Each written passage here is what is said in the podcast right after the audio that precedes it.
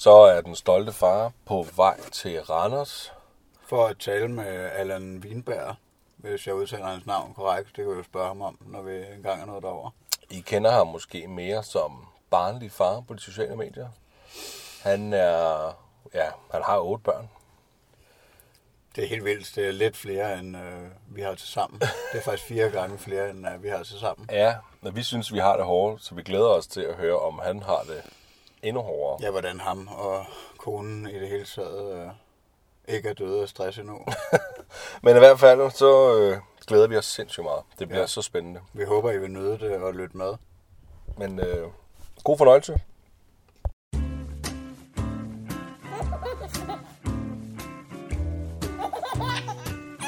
Det stolte far.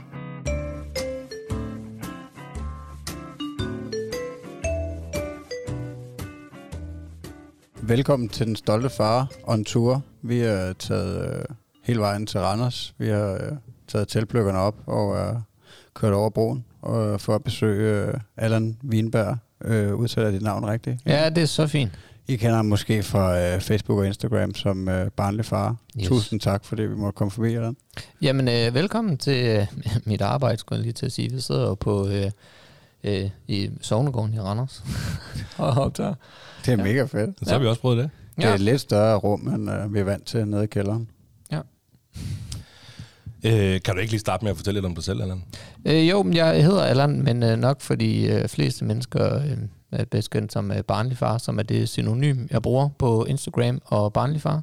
Ja, på Instagram og barnlig far. På Instagram og Facebook, ikke? Øh, på Facebook har jeg været i gang i 6 år som barnlig far, og Instagram startede jeg for lidt over et år siden, hvor jeg skriver om øh, mit farliv. Fordi du er jo nemlig far til, hvor mange er det? Jamen, øh, i, min kone og jeg har i alt øh, otte børn øh, sammen, og det hænger sådan sammen, at øh, da, jeg, da vi blev kærester, havde hun fire børn, og jeg havde øh, et enkelt medlem, øh, og så var vi jo ligesom i gang, ikke? Og så har vi selv øh, bygget tre af eget genetisk materiale efterfølgende. Yes. Imponerende. Ja. Øhm, jamen, jeg sidder og tænker, nu sagde du selv, de, du kender dig, at folk kender dig nok mest som barnlig far. Altså, det er jo Ja. sådan, jeg har det også. Ja. Vi måtte, vi måtte, var det google, eller opsøge, hvad du hed, faktisk, fordi at du, jeg tror ikke, man kan se på Instagram, at du hedder Allan, Nej, det kan man heller ikke. Man kan jeg er simpelthen bare mit synonym, øh, barnlig far. barnlig far. Så Yes. jeg, jeg, jeg kan ikke huske, om jeg måtte finde det på Facebook, eller om jeg fandt det på Google, eller... Jo. Ja, så, så man skal lige vente til at kalde Allan, fordi Ja. vi har jo også altid omtalt dig som barnlig far. Jamen, det må man gerne. Altså, jeg bruger mest barnlig far altså, i, i de sammenhænge, altså i, sjov nok barnlig far sammenhæng, ikke? Så det må man gerne.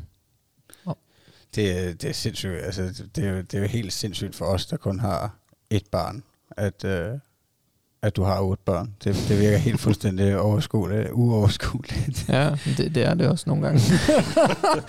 Jamen, det skal da ikke være nogen hemmelighed. Det, det er der nogle gange, er sindssygt. Ja. Men, men altså, altså, jeg må også sige et øh, kæmpe respekt for, fordi nu har jeg, altså jeg føler, at jeg har mødt en del mænd, hvor de måske har mødt en dame, som øh, måske har to børn i forvejen, hvor Mm. de siger, ej, det, øh, Det, det, det skal jeg ikke, det der. Det, det, bliver sgu, det bliver for meget, ikke? Altså, det, er jo- jeg kæmper respekt for at, øh, at gå ind i et forhold, og så tage farrollen for fire andre børn, og jeg ved, du betragter dem som dine egne børn i dag, ikke sandt? Ja, på, på mange måder i hvert fald. Altså, jeg synes, øh, bonusfarrollen er sådan lidt øh, sjov og tricky, fordi man er jo både en forælder uden rigtig at være en forælder, men man er heller ikke en klubpædagog, som bare er ham, der skal lave øh, trylledej og fodboldkonkurrencer.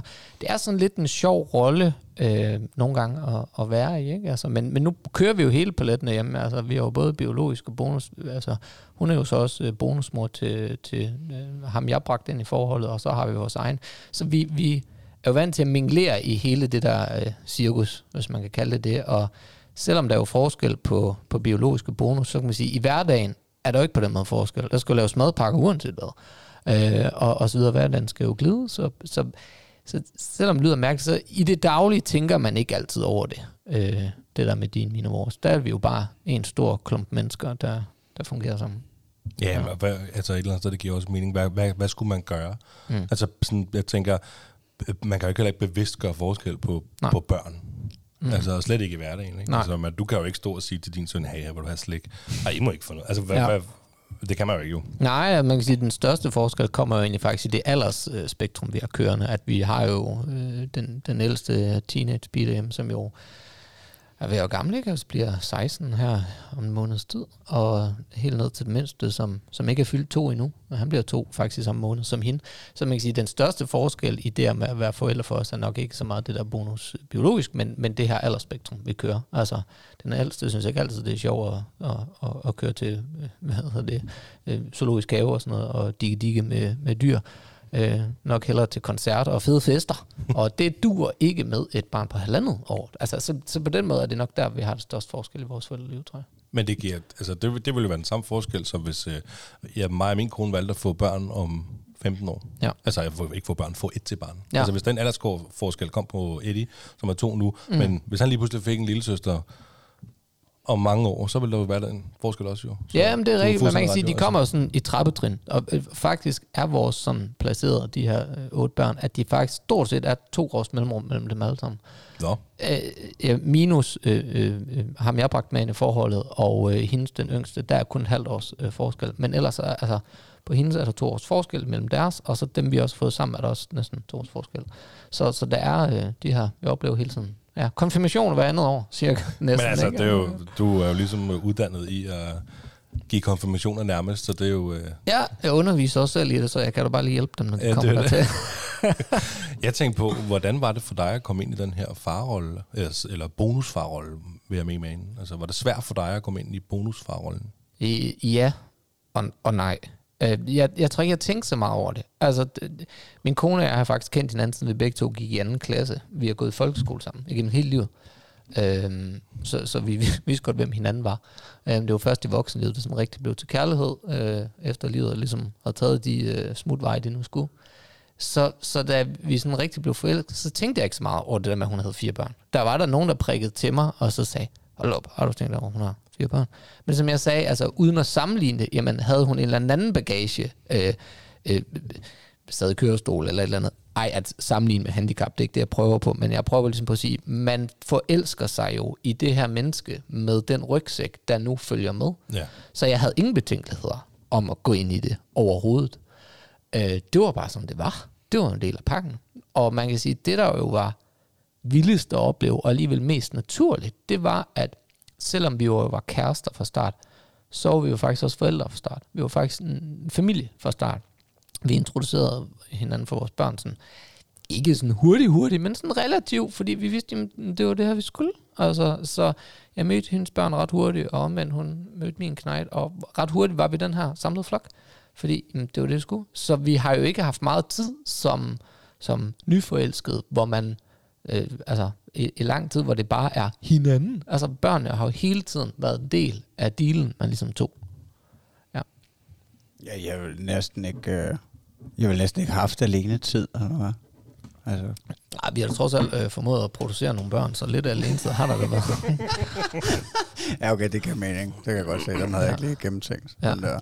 men altså, jeg tænker bare, at det må vel være... Altså, det er også begrænset, det, og det, det er det. Men, men vi er til gengæld rigtig gode til at finde kærestetid i de små stunder. Jeg tror, der er mange, der tænker, når om kærestetid, så skal vi øh, på den her getaway i, øh, i, en, i en weekend, ikke? og romantisk sleepover, og uh, uh, uh. Jeg tror, vi er faktisk rigtig gode til ligesom at sige, jamen, ved du hvad, en aften på sofaen, hvor, hvor børnene er puttet, og vi bare sidder os to, det er også voksentid. Vi er rigtig gode til at tage ud og handle ind sammen. Vi er rigtig gode til at, hey, skal vi ikke lige hente sammen i dag? Så går vi over med klar. Altså, vi er gode til at finde kærestestunder i de små stunder, og rent faktisk værdsætte dem. Øhm, det, det, vi har altid været gode til at være kærester, faktisk, selvom vi, vi har mange børn. Øh, og altid været gode til at, at prioritere det. Vi ved, det, det kræver noget, at skal være kærester, og vi, vi prioriterer parforholdet øh, forrest, øverst, kalder man vel, ikke? Altså, det er meget sjovt at sige det, fordi at, øh, at det minder mig om, at er nogle gange sådan, det er nok mere en joke, men øh, hvor at, øh, nu bor vi sammen med, med mine forældre, mig Ja. og min kone, og øh, så, så man kan jo ikke sige, at øh, altså, vi er jo under langt lavere pres i forhold til, at vi kun har én dreng, og der er faktisk øh, fire voksne om ham, ikke? men når vi, hvis han så gerne vil blive hjemme, når vi skal ned og handle, og jeg tager øh, ladecyklen, så siger jeg også, om så tager øh, farmor en romantisk tur ned i brosen. Ikke? Mm. Øh, altså, og det er jo, altså, helt ærligt, så, så er det jo sådan et tidspunkt, hvor at vi kan have lidt farm, altså øh, bare os tid, ikke? og tale ja. lidt sammen. Og, Altså, uden at han er der, og man skal løbe efter ham. Det forstår jeg 100%, og jeg synes, der er mange, der sådan ligesom har en stor romantisk øh, altså billede af, hvad det vil sige, altså, og, og, og skal have kærestetid. Jeg synes, det er at putte kærestetiden ind i den tid, man har. Altså, tilbage til det med han Lind sammen. Vi laver næsten også altid mad sammen. Knap så meget mig, men, men jeg står, også, står i køkkenet sammen, når hun laver mad, når vi står og snakker og så videre. Altså, jeg synes, det er det, der er vigtigt. Det er hverdagen og, og, og de små øh, romantiske dele i, hver- i hverdagen. Altså, jeg synes, det er super godt sagt. Altså, for du er fuldstændig ret i det der med, jeg tror, når man snakker om øh, voksentid, mm. og så har man sat det ind i sådan et billede af, at det skal være noget helt stort, det skal være en weekendtur, eller det skal være en tur i biografen, eller Ja. et eller andet. Altså, hvor, fuldstændig som du siger, voksentid kan sagtens være de små tider. Fuldstændig. Det er næsten dem, der er, er, er vigtigst. Altså, vi har da også nogle gange af de her øh, altså, mm, sige, øh, store stunder, men nu, nu har vi også nogle børn med, med nogle udfordringer, som gør, at de ikke altså nemt ved at være alene hjemme, altså vi har nogle børn med autisme og sådan noget, og det, og det gør jo også den tid begrænset. Og så kan man ligesom vælge, enten så lader man det splitte en ad, eller så lader man det gro en tættere sammen. Og vi valgte ligesom, at, at det skulle styrke en, ikke? Og det, jeg tror 100% det er et spørgsmål, okay, 100%, men jeg, jeg tror rigtig meget, det er et spørgsmål om indstilling, at finde den her kærestetid, og ville hinanden. Ja. Ja, det vil også være altså bare super vigtigt, at man får talt sammen en gang imellem, så man ikke øh, forsvinder fra hinanden og kun er i far- og morrollen. Ja. Altså, øh, at det behøves ikke være et øh, Commonwealth-ophold.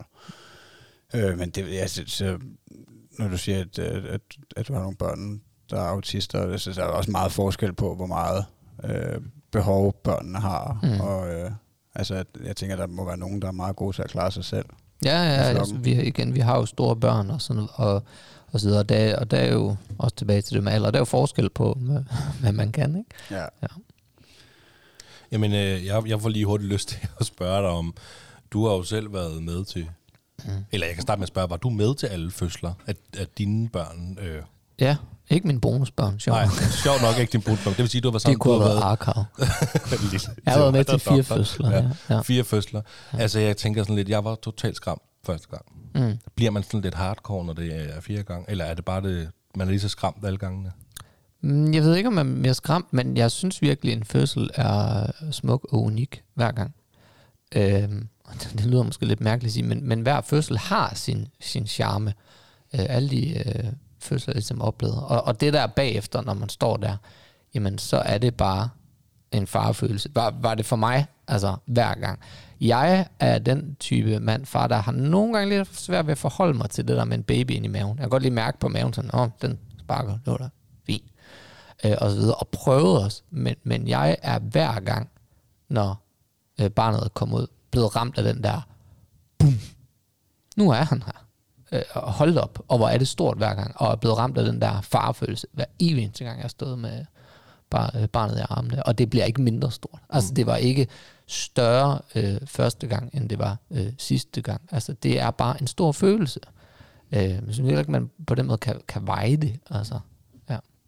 Nej, nej, men fedt. Altså, at det ikke bare bliver sådan en hverdagsting. Sådan, åh, ja, det er godt. Og det bliver ikke bare en gange. tur ned i Rema. Nej, det er det. Nå, men fedt Men det er klart, at man bliver bedre til at håndtere nogle ting. Ikke? Altså, der, men, men ved den sidste fødsel her, øh, kunne, var der også nogle ting, og det tror jeg jeg har skrevet om, hvor jeg faktisk var decideret bange. Øh, fordi der var nogle komplikationer, og lige pludselig kom nogle læger ind og sådan noget. Nu ligger det næsten to år tilbage, så jeg kan ikke helt huske, hvad det var, der var komplikationer. Men jeg kan faktisk huske det, at jeg faktisk var utryg. Øh, og de der jordmor, der var der, var bare super gode og, og super dygtige til at håndtere det der. Og selvom deres øh, vagttelefoner bimlede hele tiden, fordi de er under konstant arbejdspres, var de bare så gode til at være i det. Være der for min kone og være der for mig. Og altså, det, de fortjener kæmpe, øh, kæmpe applaus og minimum 2 millioner mere i løn om året øh, per person. ikke? Jamen, prøv, vi er så enige. Ja. Ja. Altså, det er også vores oplevelse. Og vi havde endda jordmor studerende med til, øh, til vores søns fødsel, og hun var bare fucking sej. Ja. Ja. Og det var de alle sammen så gode. Altså, ja. Ja. Så man, ja, man kan undre sig over, hvorfor fanden de ikke får mere i løn. Det Ja, skal ja, de bare altså, have. altså. De, de skal bare have minimum Nationalbanken. Altså, det er, jamen, det, det er virkelig, de er, det er hardcore øh, mennesker, der står i det fag. Virkelig, ja. Jeg kan også jeg kan sagtens sætte mig ind i, øh, i, i den der angst, altså især hvis der har været lidt komplikationer og noget, også jeg føler, at, øh, at der er lidt mere på spil, når du står der med, med Okay. syv børn, og det er 8. på vej, altså i forhold til, hvis, hvis det skulle gå fuldstændig galt, ikke? for jeg kan Mm. huske, jeg havde den der, altså øh, min kone øh, født ved kejsersnit i sidste ende, ikke? og jeg kan bare Mm. huske, at så hun skulle i fuld narkose, og så blev jeg hævet ud der, og- der imens jeg var udenfor og ventede, så tænkte jeg bare, fuck mand, hvis hun dør, ikke? Ja. Ja. Altså, jeg skal stå med den dreng alene, ikke? Ja. Altså, ved hvad, det, det lyder måske lidt uh, forkert, men, uh, men altså, men, men der må du jo også have tænkt, at men, skal jeg være alene far til otte på en eller anden måde, altså? Ja, men jeg jeg kan i hvert fald godt følge øh, dit resonemang der, altså, og selvom, jeg tror bare egentlig, det var i mit hoved, altså ja. Tingene, og, og min rolle på det tidspunkt var jo klart at være der for min kone, og ikke udvise frygt. Og der var, det jo heller ikke, der heller ikke var noget at være bange for, og det var et, igen tilbage til, det var de virkelig gode til det der med at vise, og det kender man jo selv, altså, når man er forældre, altså, hvis der opstår frygt, så er det jo også ens job at ligesom sørge for at vise børnene, jamen prøv, at det skal vi nok klare, og jeg er her for dig, og sådan noget. På den måde jordmoren og, og de har lært sted jo, jo ens øh, mor, når man, når man står der, ikke? Altså, så, det, så det gik jo heldigvis godt. Men, men ja, fødsler er altid fantastiske at opleve. Selv nummer 4 og 5. og Også, 6. gang, ja, hvor mange man nu kan nå Ja. op på. Klar. Jeg tænker på, hvordan er konstel- kan man kalde det den konstellation? Hvordan er Ja. konstellationen hjemme hos jer? Altså, I er jo en sammenbragt familie. Er der noget Ja. dele? Øh, eller hvordan man siger, altså er der nogen, der er hos deres fædre, eller hvordan? Ja, altså de, de, de er de, de fleste, altså vores biologiske sammen har vi pænt meget selv. Det vil være lidt Dem kan vi ikke på, på den måde få uddelegeret til andre. Men ellers de andre, altså de er primært hos os. Øh, okay. Og så er de sådan, mange af dem er jo så store, at de ligesom selv styrer, hvor meget er de her og der. Ja, og, og så videre. De, de, altså igen, hendes øh, øh, børn, kan man sige det, er jo ret store individer og har ligesom selv en selvbestemmelse af, hvad, hvad kører de? Og det kan, det kan jo godt ændre sig, og den måde, vi kører på nu, er ikke sikkert, det er den måde, vi kører på om et halvt år eller et år, og heller ikke den model, vi har kørt hele tiden. Der er de sådan rimelig meget selv indover og siger, jamen, så gør jeg lige det her, eller så gør jeg lige det her, og, og hende er jo også nærmest mere primært sammen med vennerne efterhånden, ikke? Ja. Altså, det, ja, hun har lige været væk en, en hel uge på, på camp, og først lige kommet hjem. Så, så på den måde er det jo sådan lidt, når børnene bliver store, er det en helt anden konstellation, som du siger, man, man begynder at opleve. Ja, okay. Ja. Ja, det må godt nok blive sindssygt stille, når I en dag når dertil, hvor de alle sammen de har forladt redden. Det har vi også før snakket om, at tænke, gud, prøv lige at tænke på, at en dag er der bare helt ro, ikke? Altså, men så tænker jeg, så kommer der, når den sidste er flyttet hjemmefra, er det nok også ved, altså, der har vi nok også et par børnebørn, eller tre, eller fire, eller fem, ikke? Ja, det var, det var faktisk mit næste spørgsmål. Ja. Det er, at der er faktisk rigtig god mulighed for, Det at der der, kan komme ja. sindssygt mange børnebørn. Ja, ja er du vimmers. Ja, ja, det er det.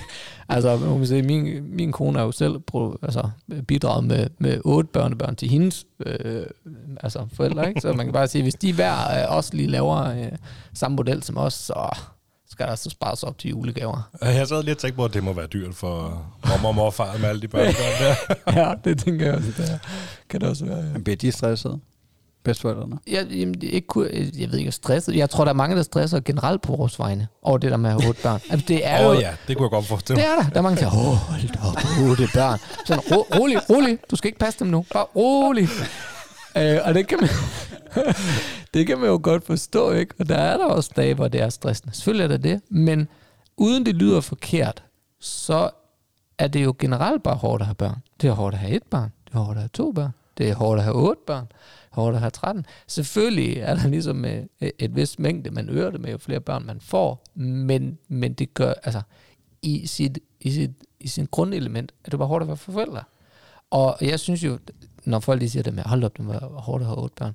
Ja, ja, det er det også. Men jeg vil jo ikke negligere dem, som laver jeg gåsøjne, det kan man ikke se i en podcast, men så laver vi det til kamera. Det kan jeg godt. Øh, men, men jeg vil jo ikke negligere dem, der bare har altså kun et barn. Det er også hårdt. Og, og det samme med to.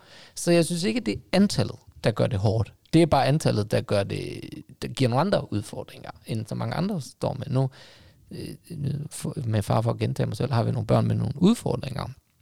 Og der kan man da godt mærke, at jamen, det det er jo et eller andet sted irrelevant, om der er otte, eller der var den her ene, de udfordringer vil jo stadigvæk være der. Og det tænker jeg også, nogen med færre antal børn også vil opleve. At jamen, der er bare udfordringer ved at have børn. Ja. Jeg kan rigtig godt lide uh, det, du siger der, og det, altså, jeg havde faktisk uh, et spørgsmål til et af eller hvad skal man sige, jeg har set, at det er dine opslag, hvor du faktisk adresserer lige præcis det der med, at det kan være hårdt at være forældre til et barn. Og jeg har nogle gange mm. følelsen af, altså de der situationer, som de fleste nok kender, hvor at man kan få den der snært stress, og øh, der er alt muligt praktisk, der skal ordnes, og drengen vil også gerne have opmærksomhed, og du ja. ved, øh, hvor jeg kan blive lidt stresset, så kan jeg tænke på, altså, altså der kan jeg godt skamme mig lidt øh, i, i form af, at jeg ved, at der er mange andre mennesker, der har det hårdere, men der er også mange, der har mange flere børn. Altså hvordan... Mm. Øh, Hvordan sørger du for ikke at øh, altså pleje dig selv og ikke øh, gå ned med stress og øh, Øh, det ved jeg ikke. Det er nok øh, igen tilbage til det der med, at vi er gode til at prioritere hinanden, min kone og jeg. Og jeg er god til at tage en løbetur. Jamen, det er sådan ligesom mig tid, ikke? Men jeg tror bare, man lærer at være i det. Altså en af de ting, der følger med at have mange børn, har jeg i hvert fald oplevet, det er, at du lige pludselig finder ud af, hvad der er vigtigt. Hvad er det, man prioriterer? For jeg tror, der er mange, der går med den her forestilling i hovedet. Man kan sige, et klassisk eksempel er aftensmadssituationen. ikke? Åh, oh, vi skal lave mad, vi skal, vi skal hente lille vitus lige om lidt, og så skal vi handle ind, og så skal vi lave mad. Vi har i hvert fald oplevet, men en kone og jeg, man ligesom opdaget, hvad er vigtigt. Er den her aftensmadssituation for eksempel vigtigt for os? Er det vigtigt for os at lave et stort fancy måltid, hvor vi alle sammen sidder rundt om bordet? Nej, men det var faktisk ikke vigtigt for os. Fordi vi, det, som mange forbinder med, aftensmaden, det er der, her har vi tid til at sætte os ned og snakke med vores børn. Jamen, jeg synes egentlig, vi får snakket godt med vores børn i løbet af dagen. Så hjemme hos os, der er aftensmad, der, den store vil gerne spise på værelset, og vi har nogle børn, som igen også er svært ved at rumme og skal sidde der ved det bord, så de så også være for sig. Så der har vi ligesom valgt, jamen, det var ikke vigtigt. Det var ikke vigtigt for os at stå og lave den store gourmetmiddag og skal samle os. Der er det mere sådan, okay, det, vi skal lige have klappet noget mad af. Det kan nemt være en gang øh, pasta bolo, ikke? Og så, og så for det. Så man lærer at finde ud af, hvad er vigtigt. Hvordan sætter man priori- sine prioriteringer? Og det tror jeg måske er noget af det, vi har lært ved at have mange børn. At man simpelthen helt finder ud af, hvad, hvad er det helt præcis, der betyder noget for os i vores tid. Ja, det er mega fedt. Det virker som et sindssygt godt værktøj. Altså, jeg føler, at jeg også kunne lære noget af, fordi jeg kan nok godt være lidt for stedig nogle gange med sådan noget som det der. At, øh, mm. uh, også fordi, at sådan at jeg vokser op, at vi spiste klokken 6. Ja. Og øh, du skal være hjemme klokken 6. Mm. Øh, også selvom ja. jeg var oppe og spille fodbold og hyggede mig med det. Ikke? Øh, så, altså, og, og det fungerede også, men, øh, men, men jeg kan da godt lide, at de kører den lidt mere freestyle og giver dem plads. Og det tænker jeg også, det, det bliver man nok lidt nødt til, når der er så mange. Fordi at, øh, ellers kan det hurtigt gå i hårdknude. Ikke? Hvis, øh, ja. Især hvis der er flere af dem, der flipper ud på en gang. Ja, ja, altså man, man begynder i hvert fald til et spørgsmålstegn ved, hvorfor gør vi, som vi gør? Altså, et andet eksempel også øh, juleaften. Det kan også være sådan, at tænke, hold op, vi gør. Men for nogle år siden øh, var der nogen, der tog initiativ til, at vi øh, gjorde hele øh, juleræstet halvøj, den som juletræ gaver, til middag. Så var det sådan en frokost. Altså, øh, alt øh, mad var om middagen, så dansede vi om juletræ og alt sådan. Vi var færdigt klokken tre. Så, sådan, så stille og roligt derefter. Men det var også noget af det, der, der kommer med. Øh, ikke kun at have mange børn, men at have børn og være familie. Man begynder at spørge spørgsmålstegn til, skal det være på den her måde? Eller, og der er også nogle ting, jeg synes, der er vigtigt, man holder fast på en bestemt måde, men man, man begynder lige pludselig at tænke, hvorfor? Ja. Jamen, altså, jeg synes også, øh, jeg tænker også, man behøver ikke have otte børn for at finde ud af, at, Nej. at når barnet kommer en halv time før der aftensmad, eller en time før der aftensmad, tænker jeg, mm. jeg er sulten, og du skal vente til en time, fordi vi spiser ja. Det har vi da oplevet derhjemme, kun med et barn også. Så ja. det er der, der er ingen grund til, at han skal vente en time. Du kan sagtens få mad nu. Altså ens mave altså, er rimelig meget ikke... Øh øh, tidsindstillet kl. 6. Nu er sulten. Jamen, det er jo det. Ja. Altså, så oplever vi nemlig, at så giver vi dig bare et i mad. Og ja. så nogle gange, så vi tænker, hvor du er, så venter vi bare med aftensmaden til hans over. Fordi det... vi kan godt vente. Ja. Altså, og så er der mere tid til, til hygge, og så, ja, Altså, så det, det forstår jeg. Der behøver man ikke i hvert fald ikke have otte børn Nej, for enig. Det var for at finde ligesom ud af. bare der, det fuldt med for, for mig, tror jeg. Men ja, jeg, jeg, jeg, kan fuldstændig følge dig. Jeg synes, det er sundt for et hver menneske at tage sine vaner og rutiner og forestillinger om, hvordan tingene skal være op til revision. Der har ikke sagt, at alt skal ændres, så det synes jeg ikke. Men jeg synes, at alting lige skal tænke, giver det mening i en vis sammenhæng? Mm. Og så tage den derfra, ikke? Ja, ja man kan sagtens genoverveje det. Ja. Øhm, jeg tænkte, altså går, går de alle sammen til uh, fodbold, håndbold og ishockey, og skal I køre til 28 uh, øh, forskellige fritidsaktiviteter om ugen? øh, øh, nej, øh, en af knækkene spiller fodbold, og så har vi en pige, der er meget interesseret i sådan noget drama-teater lige nu. Øh, mange af dem har gået til noget, men de stiller os igen tilbage til, at nogle af dem er store, så ligesom faset lidt ud af den del, går selv lidt i klubben gang imellem, synes det er hyggeligt at mødes med vennerne og sådan noget. Så vi har altid bakket op om ting, hvis der er noget, de gerne vil, eller sådan noget. Men vi har, vi har ikke pacet til, at du skal gå til noget. Men vi har sådan, sådan synes jeg, fundet en middelvej til, at uh, jamen, hvad giver så mening? Og, så, øh, ikke? Ja.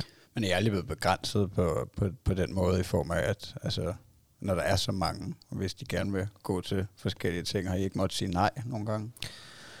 Jo, jeg ved ikke, om det er svært at svare på. Altså begrænsninger, med begrænsninger kommer der også løsninger. Altså, ja. så, så må man finde en løsning, og det kan godt være en begrænsning af hvad. Jamen, så må du selv cykle til fodbold, eller du må selv tage hen til, til spejder eller sådan noget. Jeg kan huske, at nogle af pigerne, der var yngre, der gik de til FDF. Øhm, og jeg var ikke FDF-leder, men så var jeg nogle gange med på lejr, for eksempel som øh, tante onkel hedder det.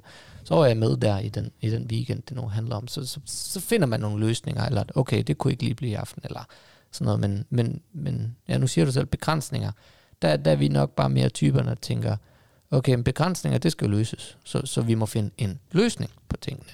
Ja, ja det, det giver også god mening. Også jeg kan huske, at jeg har hørt, øh, hørt dig tale om øh, coronatiden før, hvor I faktisk... Øh, altså det lød som om, vi var rigtig gode til at finde noget positivt ud af det, og nyde, at man var tvunget til at være sammen, og de her ting, som, ikke, som man ikke ville have gjort under normale omstændigheder. Ja, ja det, det gør man. En super fed holdning. Altså jeg tænker sådan lidt, jeg har nærmest lyst til at sige, lad os tale om elefanten i rummet, ikke? Ja. Og det ved jeg ikke, om det er. Men jeg tror, når folk ly- hører, okay, der er en med otte børn her, ikke? Ja. så tænker jeg økonomi. Øh, ja, det er også... Hvordan får man det til at hænge sammen? Øh, lige nu gør man heller ikke. Ah, okay, nej, men, det, ja, lige nu er ja, lige nu er det jo helt vanvittigt, men, men lige nu står vi faktisk i den situation, at øh, som jeg sagde, vi har nogle, barn med, med, med, nogle børn med udfordringer, og min kone står i en situation, hvor hun egentlig skal have tabt arbejdsfortjeneste, fordi der er en af børnene, som øh, ikke kan være i et almindeligt skoletilbud, og ved at blive visiteret til noget andet. Det er sådan en længere historie, men det korte og lange er, at vi har en indtægt lige nu, og det er min. Men, men førhen har hun jo altså, også været på arbejdsmarkedet, og været ligesom, nu laver jeg igen godsøjne, det kan man ikke se en podcast, øh, alle andre, ikke? Øh, men, men det er da bestemt ikke blevet mindre besværligt af den grund. Men til gengæld har vi altid været gode til sådan, med den økonomi, vi har, det er tilbage igen til det med prioriteringer. Hvad er så vigtigt? Okay, vi har det her tilgængeligt. Hvad er så vigtigt, at vi bruger pengene til? Altså, vi ved jo godt, at en, en tur på, på fastfood restaurant, det koster så og så meget. Ikke? Det vil sige, okay, vil vi det, eller vil vi i Legoland eller Giveskud? Mm. Og jeg er ikke sponsoreret eller Giveskud eller Legoland, men I ringer bare. Også til os, ja, så, når, hvis I hører det. Ja skiveskud er virkelig godt.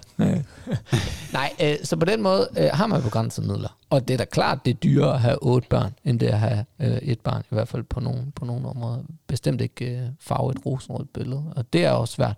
Men, men vi, igen prøver vi på at fokusere på, hvad er egentlig vigtigst. Fordi ja, det kan godt være stressende, især som sådan en situation som nu, hvor økonomien er rigtig, rigtig, rigtig stram.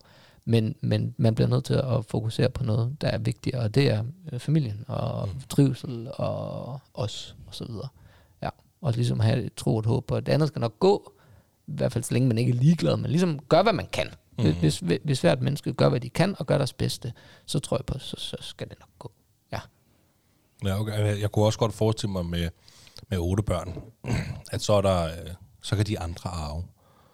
Eller hvordan er det? Altså, jeg tænker, hvis der er den store knæk... Nå, tøj. tøj blandt andet tøj. Okay, Eller, altså, ja, ja, ja. Jeg, altså, tænker, der, der, er der, noget, der, er gået, der er der noget, der er gået jeg fra den ene til den anden, men der er noget bliver også slidt, hvis det skal igennem otte børn eller tre børn, eller så videre godt. altså, jeg ved ikke, om det, er, jeg ved ikke, om det ligesom har udlignet sig selv. Altså, altså, jeg kan huske en af de ting, der fulgte med, da vi fik den sidste. Det var sådan, øh, altså, den yngste der, det var sådan hele øh, barnevogns... Øh, øh, man kan sige, ved den første er der mange, der er sådan, åh, vi skulle have den bedste barn. Og hvad fanden skal mit, bar, mit barn have? Og vi skal have den dyre for året, den der, der koster 14.000. Og vores yngste øh, har ikke haft en barnvogn. Han brugte en klapvogn, den kunne lægges ned. Sådan, den har han sovet med og slog i de sidste to år. Ikke? Øh, og det er igen tilbage til, at man opdager, hvad der er vigtigt. Man sover ikke bedre i en år til 14.000, eller, eller i en klapvogn til 500, som man har købt øh, på Marketplace på Facebook. Det, det var i hvert fald noget, det er for os, der, der ført med. Så man lærer også op, bruge sin igen, økonomi på en anden måde, men, men også finde ud af, hvad det er, der er vigtigt med far for at virkelig gentage sig mange gange. Men ja, sådan nogle ting. Ja. Jamen, det, det kan jeg jo godt sætte mig ind i også, altså fordi, jamen du kender jo det til klapvognen, tænker jeg. Øh, Thomas, han sover der altid i klapvognen og har gjort. Altså, hvor det ikke har været, hvor Eddie, det har været barnevogn, ikke? Fordi mm. vi skulle ud og have den dyre. Men det var også ja. vores første, altså vi, hverken mig og min kone prøvet det før, så okay, vi skal sgu. Ja, ja, og, og jeg forstår vi, godt. Ja, ja, men det, ja. Øh, og det, det er også okay. Og når man så, øh, hvis vi så får nummer to på et tidspunkt, Nå, så har vi jo en brugt Ja, ja, dyr en. Ikke? Hvis lige der skulle komme en nummer tredje, så opdager man, du ved, nå ja, Ja. Vi har, altså, hvor meget har vi egentlig brugt den, eller så og så videre. Ja, det vil jeg sige. Altså, der, der har vi været gode til at bruge, eller heldige, vil jeg nok nærmere kalde det, fordi vi havde nogle andre, der havde nogle ting, vi kunne få, men vi har slet ikke været økonomisk presset. Altså, vi har bare Mm. brugt brugte ting, og, øh, og det er jo gået super fint.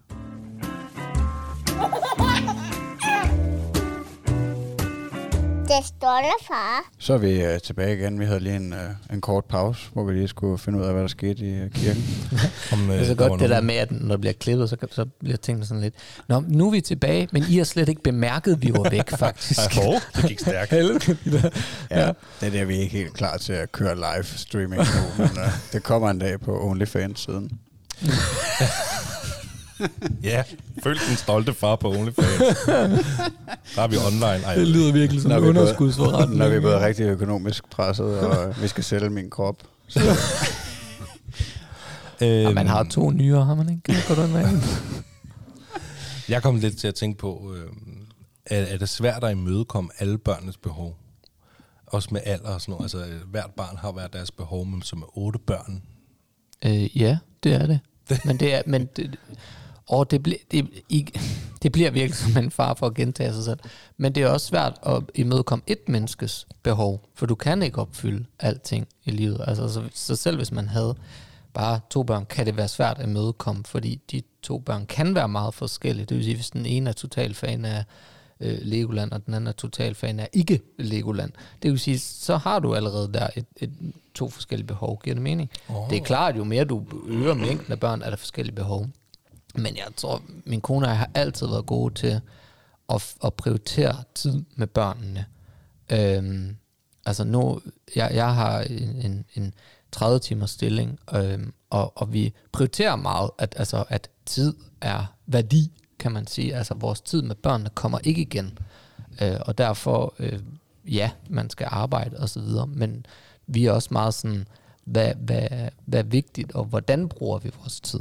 Øh, og især med børn. Altså, vi er gode til at, at finde stunder med hver enkelt og øh, i samlet flok, og prøver på at imødekomme behov. Og jeg tror, at så længe man prøver, og man gør sit bedste, så har man gjort det godt nok. Du kan aldrig tilfredsstille alle mennesker 100%. Hverken sine børn, eller venner, eller familiemedlemmer. Eller eller. Og det tror jeg bare, det handler om at anerkende det med. Vi gør vores bedste, så er det. Ja. cirka godt nok. Agtigt. Ikke? Jamen, det, må, det må være svært, hvis du har otte børn, og det ene i Legoland, og den anden i tur, så den tredje i forår, hvor nu Ja, ja, mange der er det, her i Jylland. Jamen, Men- det handler om forventningsafstemning. Mm. Altså, i næste uge tager min kone og, og de øh, tre øh, ældste på pigetur til, til Fyn, hvor de har lånt et hus.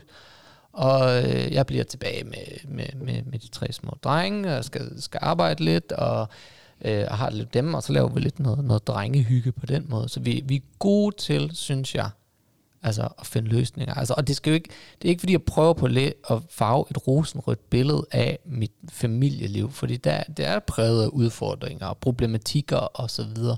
Men, men for os handler det bare om at finde løsninger, og hvordan gør vi, og, og så videre. Ikke? Ja. Ja, det er vel også, alting er vel en, altså det føler jeg i hvert fald, jeg tit tænker over, alting er jo en trade-off, ikke? Også hvis man vil noget selv, altså ligesom, Mm. hvis jeg gerne vil ud og, og løbe en lang tur, så ved jeg jo godt, så får jeg jo ikke den tid med min dreng. Nej. Altså, øh, men der må jeres børn, de, altså, de må også være gode til at være sammen med hinanden forhåbentlig, og Det, man kan sige, søskende er en gave i sig selv, på godt og ondt. Det er noget af det, vi prøver på at sige til os selv. Okay, vi har, vi har givet de her børn syv søskende hver især, ikke? Altså, og det kan vi se.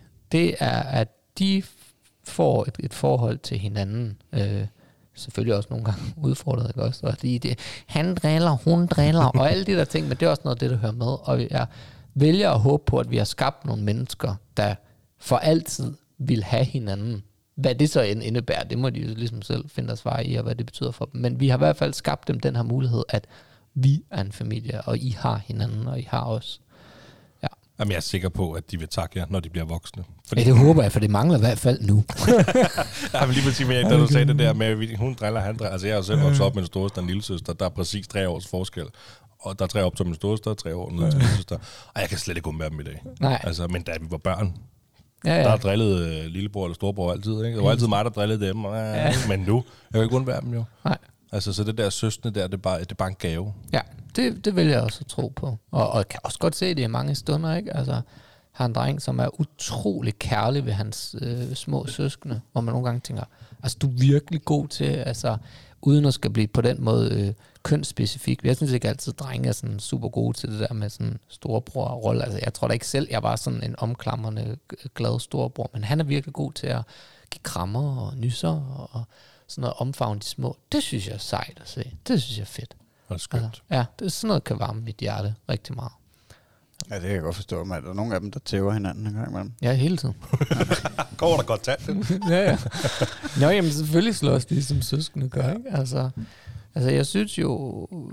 Jeg håber ikke, at jeg har fremstillet vores familieliv for rosenrødt ved at sige alt det her med, at åh, vi finder en løsning. Men, men jeg synes virkelig, det er det, det handler om. Altså, at jamen, selvfølgelig er der udfordringer. Selvfølgelig er der problematikker ved at have otte børn. Selvfølgelig. Det siger næsten sig selv. Men, men, men man prøver ligesom på at komme igennem dagen og så videre, ikke? Men så er der bare så meget mere kærlighed. Ja, ja. Altså, ja. der er jo så mange personligheder og så meget kærlighed, og som du siger, søstre og mor og far, der, det må der være i, Ja, ja, en flok på sindssyg? 10 i alt Ja. med mor og far, ikke? Altså, Ja. At det er også noget, det, jeg synes, der, der er fedt at se. Det er øh, otte børn og otte forskellige børn. Altså, der kan man virkelig se, hold da op, der er forskel på, hvad det er for nogle individer, man har skabt. Altså, ja, vi har nok meget at sige i vores opdragelse miljø og inddragelse og sådan noget, men det er også bare otte forskellige individer, som har interesser og forskellige styrker og forskellige svagheder og sådan noget. Og der, der kan man i hvert fald se mængden af børn og se så mange forskellige personligheder. Det, det kan også noget. men ligner de hinanden? Nu siger du forskellige personligheder. Nu Mm. tænker jeg udseendsmæssigt. Kan man godt se det, eller det er altså... Ja, ja, man kan godt se det på nogen, øh, hvor de øh, kommer fra, kan man sige. Ikke? Altså, okay. det, det synes jeg, og det, ja, det, på den måde det er igen en søskende gave, det der med, at man hænger sammen. Ikke? Har du selv haft mange søskende? Øh, pff, øh, nej, altså jeg har en, jeg er den øh, ældste i flokken, og så har jeg en lillebror og en lille søster, og faktisk en lille søster mere, som jeg først øh, mødte sådan s- sent i livet. Jeg vidste godt, hun var der, men hun kom først ind sent i livet. Så jeg har tre øh, søskende. Men jeg er den ældste. Ja. Ja. Ja, okay. Hvad med sådan noget? Hvordan, øh, jeg tror ikke engang, vi har fået præsentationen af dine børn. Jeg ved ikke, skal vi have det? Men det kan vi godt. Skal vi tage dem fra en øh, ende af? For en ende til en, til en anden. Hvem skal vi starte med? El til, til yngst eller yngst til ældst? Eller skal jeg bare blande posen og så sige den? Nej, kan så bliver, ej, det kan jeg ikke. Det bliver simpelthen forvirrende. Jeg tænker, du, du tager den, som det er nemmest for dig. Øh, men den ældste, det er Johanna. Det er hende, der bliver 16 om lidt. Og så er der Linnea på 13, bliver 14 i år. Det er altid sådan, at i lige år, der bliver de et lige øh, år. Åh, det, Ja, ja, ja. det, For det meste. De fleste af dem. ja. Og så efter Linnea kommer Rebecca. Og så er det Philip, Mario og Theo, Elliot og Valde. Ja, nu glemte jeg allerede på de sidste. Ja, øh, ja, ja. Rebecca er 12, og Philip er 10, Mario er 9, Theo er lige blevet 6, og Elliot er 4, og Valde bliver 2. Det, det, Og hvis jeg har lavet fejl, så er der ingen, der finder ud af det, håber det, giver, også- så giver det mega god mening med den der øh, pigetur. Altså, det må da være lidt tof med de, de, altså, det er de ældste, det er pigerne. De, de kan da godt være lidt tunge at danse med sådan en flok teenagepiger, kan de? jo. jo, det kan de. Men det, det kan, selvfølgelig kan de det. Så det, jo, men altså, jeg synes, det der aldersspektrum, det, det synes jeg, det er, det, det er det, der er sjovt at se, det der med en, der er så tæt på voksenlivet, og så kontra helt den yngste, som er så tæt på øh, stadigvæk bare at være en baby. Næsten, ikke? Altså, det, det synes jeg er sjovt, ja. Altså, det er meget flippet. Altså, du er da også blevet... Du er ikke... du- Jeg tager helt fejl, hvis du er omkring 35. Du har faktisk ramt spot on, jeg er fedt, mand. 35. Ja. ja. Så du er godt nok også blevet uh, tvunget til at være meget voksen relativt tidligt. Ja, det er ikke gået særlig godt, kan man se. Jeg er ikke særlig voksen. barnlig far. Hmm. ja. Men det var bare den, altså, den følelse, jeg havde, så, så vi fik uh, vores første og eneste dreng, at, Ja. ja. uh, at, at jeg følte, at jeg skulle blive meget mere voksen, end jeg var før, på, på nogle punkter. Ikke, ikke ens betydende med, at jeg, vi kan jo også stadig lave fjollede ting, Mm. mm. uh, som vi prøver at sælge vores Instagram med, ikke? Uh, Mm. med de videoer, hvor jeg agerer baby, for eksempel. Ikke? Uh, Og de er sjove. tak. men, Det er øh, de sjove. men ja, sådan i forhold til den der forældrerolle, altså der, der føler jeg, at jeg skulle, øh, at jeg skulle gro meget. Det kan jeg godt forstå. Der følger i hvert fald et ansvar med. Og det, det bliver man bevidst om. Men voksen, åh, det er også bare sådan en mærkelig ord. For hvornår er man voksen? Ikke? Altså, Jamen, jeg det kan bliver huske man aldrig. Nej, altså jeg kan huske, da jeg blev 30. Jeg synes, det var så fedt at blive 30. Fordi jeg var sådan lidt, ej, nu stopper folk med at håbe på, at jeg snart bliver voksen. Nu finder de nok bare forhåbentlig ud af, han bliver aldrig anderledes. Ja, men altså, det opdager man. Det, ja. det kan jeg skrive under på. Jeg er så godt nok kun 30, ikke? Men ja. jeg, jeg synes bare, at andre 30 år, da jeg var barn, var voksne. Ja, Jamen, det synes Nå, man. er jeg og de var 30, endda er gamle. født- Ja, det er det. Og jeg bare... Ja, jeg, jeg føler mig overhovedet ikke som en voksen. Nej, det gør jeg heller ikke altid. Men nu når du ikke er så gammel, så ligger den jo lidt til højre ben, og skal I have flere, så? Øh, nej, ikke lige nu i hvert fald. Ikke lige nu, men ja, du nej, men tøver, det, eller? Nej, men det tror jeg ikke, vi skal. Men jeg er heller ikke typen, der siger aldrig og altid til ret mange ting. Altså, fordi jeg synes, det er øh, mærkeligt. Altså, nej, øh, hæler klart mere mod, mod nej end med ja. Men jeg, min kone og jeg er begge to af den indstilling, at man ved aldrig, hvad livet bringer. Altså, øh, skal du aldrig have en ny bil? Ja, det ved man aldrig. Altså, skal du aldrig have et barn mere? Okay, det var en meget mærkelig sammenligning. Men, men generelt har jeg svært ved ordene altid og aldrig, fordi jeg synes, det er så ultimativt. Det er så set op. Øh, nej, vi skal ikke have et barn lige nu. I hvert fald ikke gravid. Så, så nej, det skal vi ikke lige nu. Nej, det giver også det giver meget god mening. Altså, Ja. ja. det giver god mening ikke at, uh, at Men smække det er et den der. spørgsmål, vi får tit. Altså, og, og det følger med det der med at have mange børn. Så, så kan man godt få den der, Nå, hvornår skal I have flere? Eller, og jeg har møder også nogle gange meninger sådan noget med, Nå, men så skal I vel ikke have flere. Og da jeg er tilpas stedig og barnlig nok til, at jamen, jo flere, der siger, så skal I ikke have flere, så kan jeg godt lige pludselig sådan sige, jo, Ja, og vi laver en i dag. Kun på grund af dig. øh, men det er simpelthen bare mit helt eget sådan, stedige gen på, at folk ikke skal bestemme over ens liv. Øh, fordi nej, vi skal ikke have flere lige nu. Ja, det er måske også en lidt uh, mærkelig sammenligning, men det altså, fik mig til at tænke på, ligesom uh, hvis man godt vil have en, der skal stoppe med at ryge, og man bare punker og punker og punker, der kan personen næsten blive så stedig og sige, ej, så skal jeg fandme ikke Ja. ja. stoppe med at ryge. Det kunne du overveje lidt, Magnus. Hvordan din... Ja. Hvordan jeg agerer som ven. ja. Ja. Jamen, jeg Øh. forstår godt sammenligningen et eller andet sted. Det er det der med, når nogen gerne vil have en mening over de valg, man har truffet i livet, ikke? Ja. Nå, det er ligesom at sige til barn, det må du ikke. Hvad sker der så? Ja, så bliver det bare rigtig meget spændende. Ja. Der må du ikke gå hen, Simba. Nu vil jeg rigtig gerne derhen. Øh, Hvad, jamen, hvad med sådan noget, øh, hvad med sådan noget som lektier? Hvor, hvor mange af børnene går i folkeskole? Øh, det var et godt spørgsmål, fordi nu er den ældste lige gået ud af folkeskolen. Så, og samtidig så ham på 6 skal til i folkeskole, så der er fem nu, der går i folkeskole. Eller i hvert fald i skole eller ikke? Ja. Ja, okay, men jeg, kan ikke lade mig tænke på sådan noget som lektier. Altså er det bare op på ræd række, og så vi går vi i gang op i bøgerne, og så går- far ellers bare på runde. Okay, 2 plus 2 er 4. Hvor mange æbler har? Altså matematik kan jeg i hvert fald på ingen mulig måde hjælpe. Det kan jeg slet ikke finde ud af. Under corona opdagede jeg, at der på et tidspunkt, at, at ja, ja, øh, ham på øh, 10 år, han skulle hjælpe til noget, øh, noget, noget matematik, og jeg stod helt af. Altså, det kunne jeg slet ikke finde ud af der. Ej, lektier, det, vi prøver på at hjælpe, når de har brug for hjælp. Altså, det, men det er ikke sådan, vi sidder på, på ræd og række og tager et bar- barn ad gangen, så går vi Så er det din tur. Fra klokken 16 til klokken 17. Der er det dig. ja, okay. Nej, så på den måde er det ikke sådan helt skemalagt. Men der er nogen, der har brug for hjælp, så får de hjælp på den måde.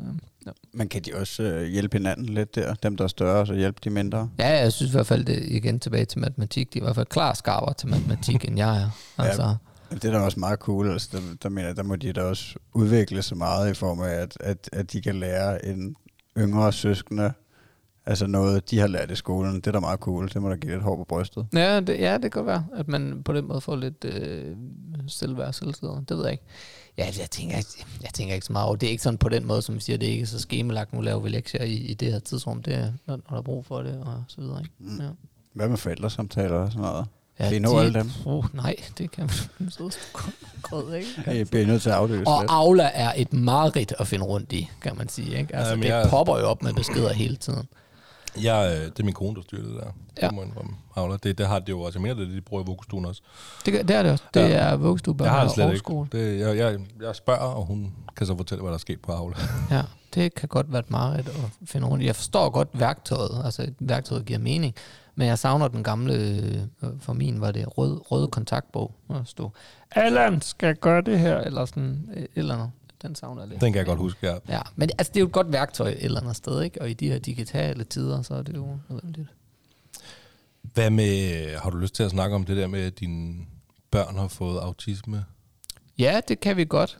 Øh. Øh, hvad, hvad, hvad vil du vide? Jeg tænker kan bare, jo altså, sådan, jamen, jeg sådan, i helheden, altså, øh, altså du har jo været lidt øh, åben om det også på ja. din Instagram nemlig. Altså, Ja. hvordan, hvordan opdager man, at...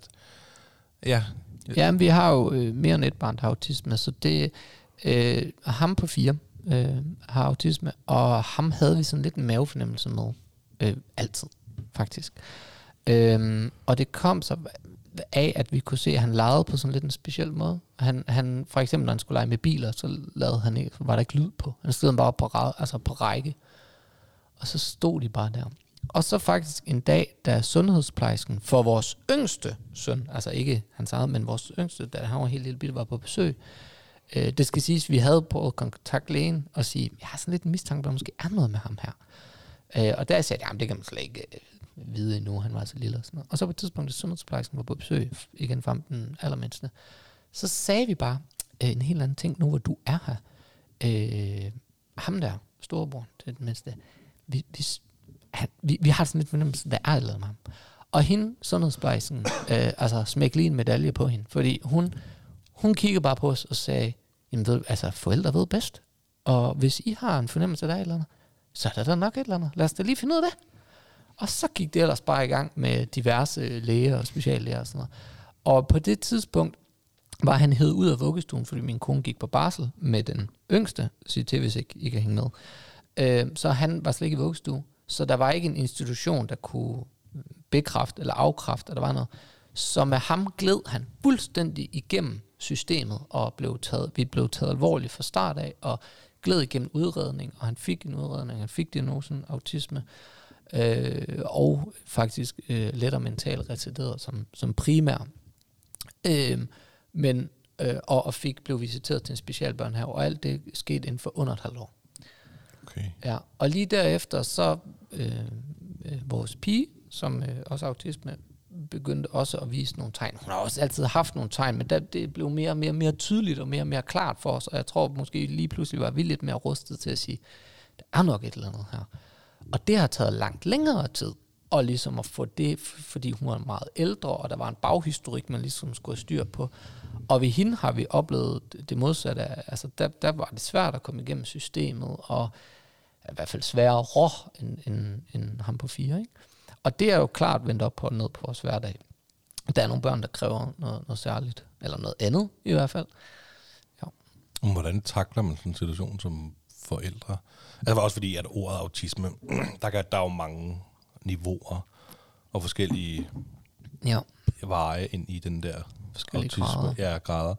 Men tænker man ikke, eller jeg ved ikke, hvordan reagerer man i sådan en situation? Bryder ens verden sammen, eller hvordan er hvorledes?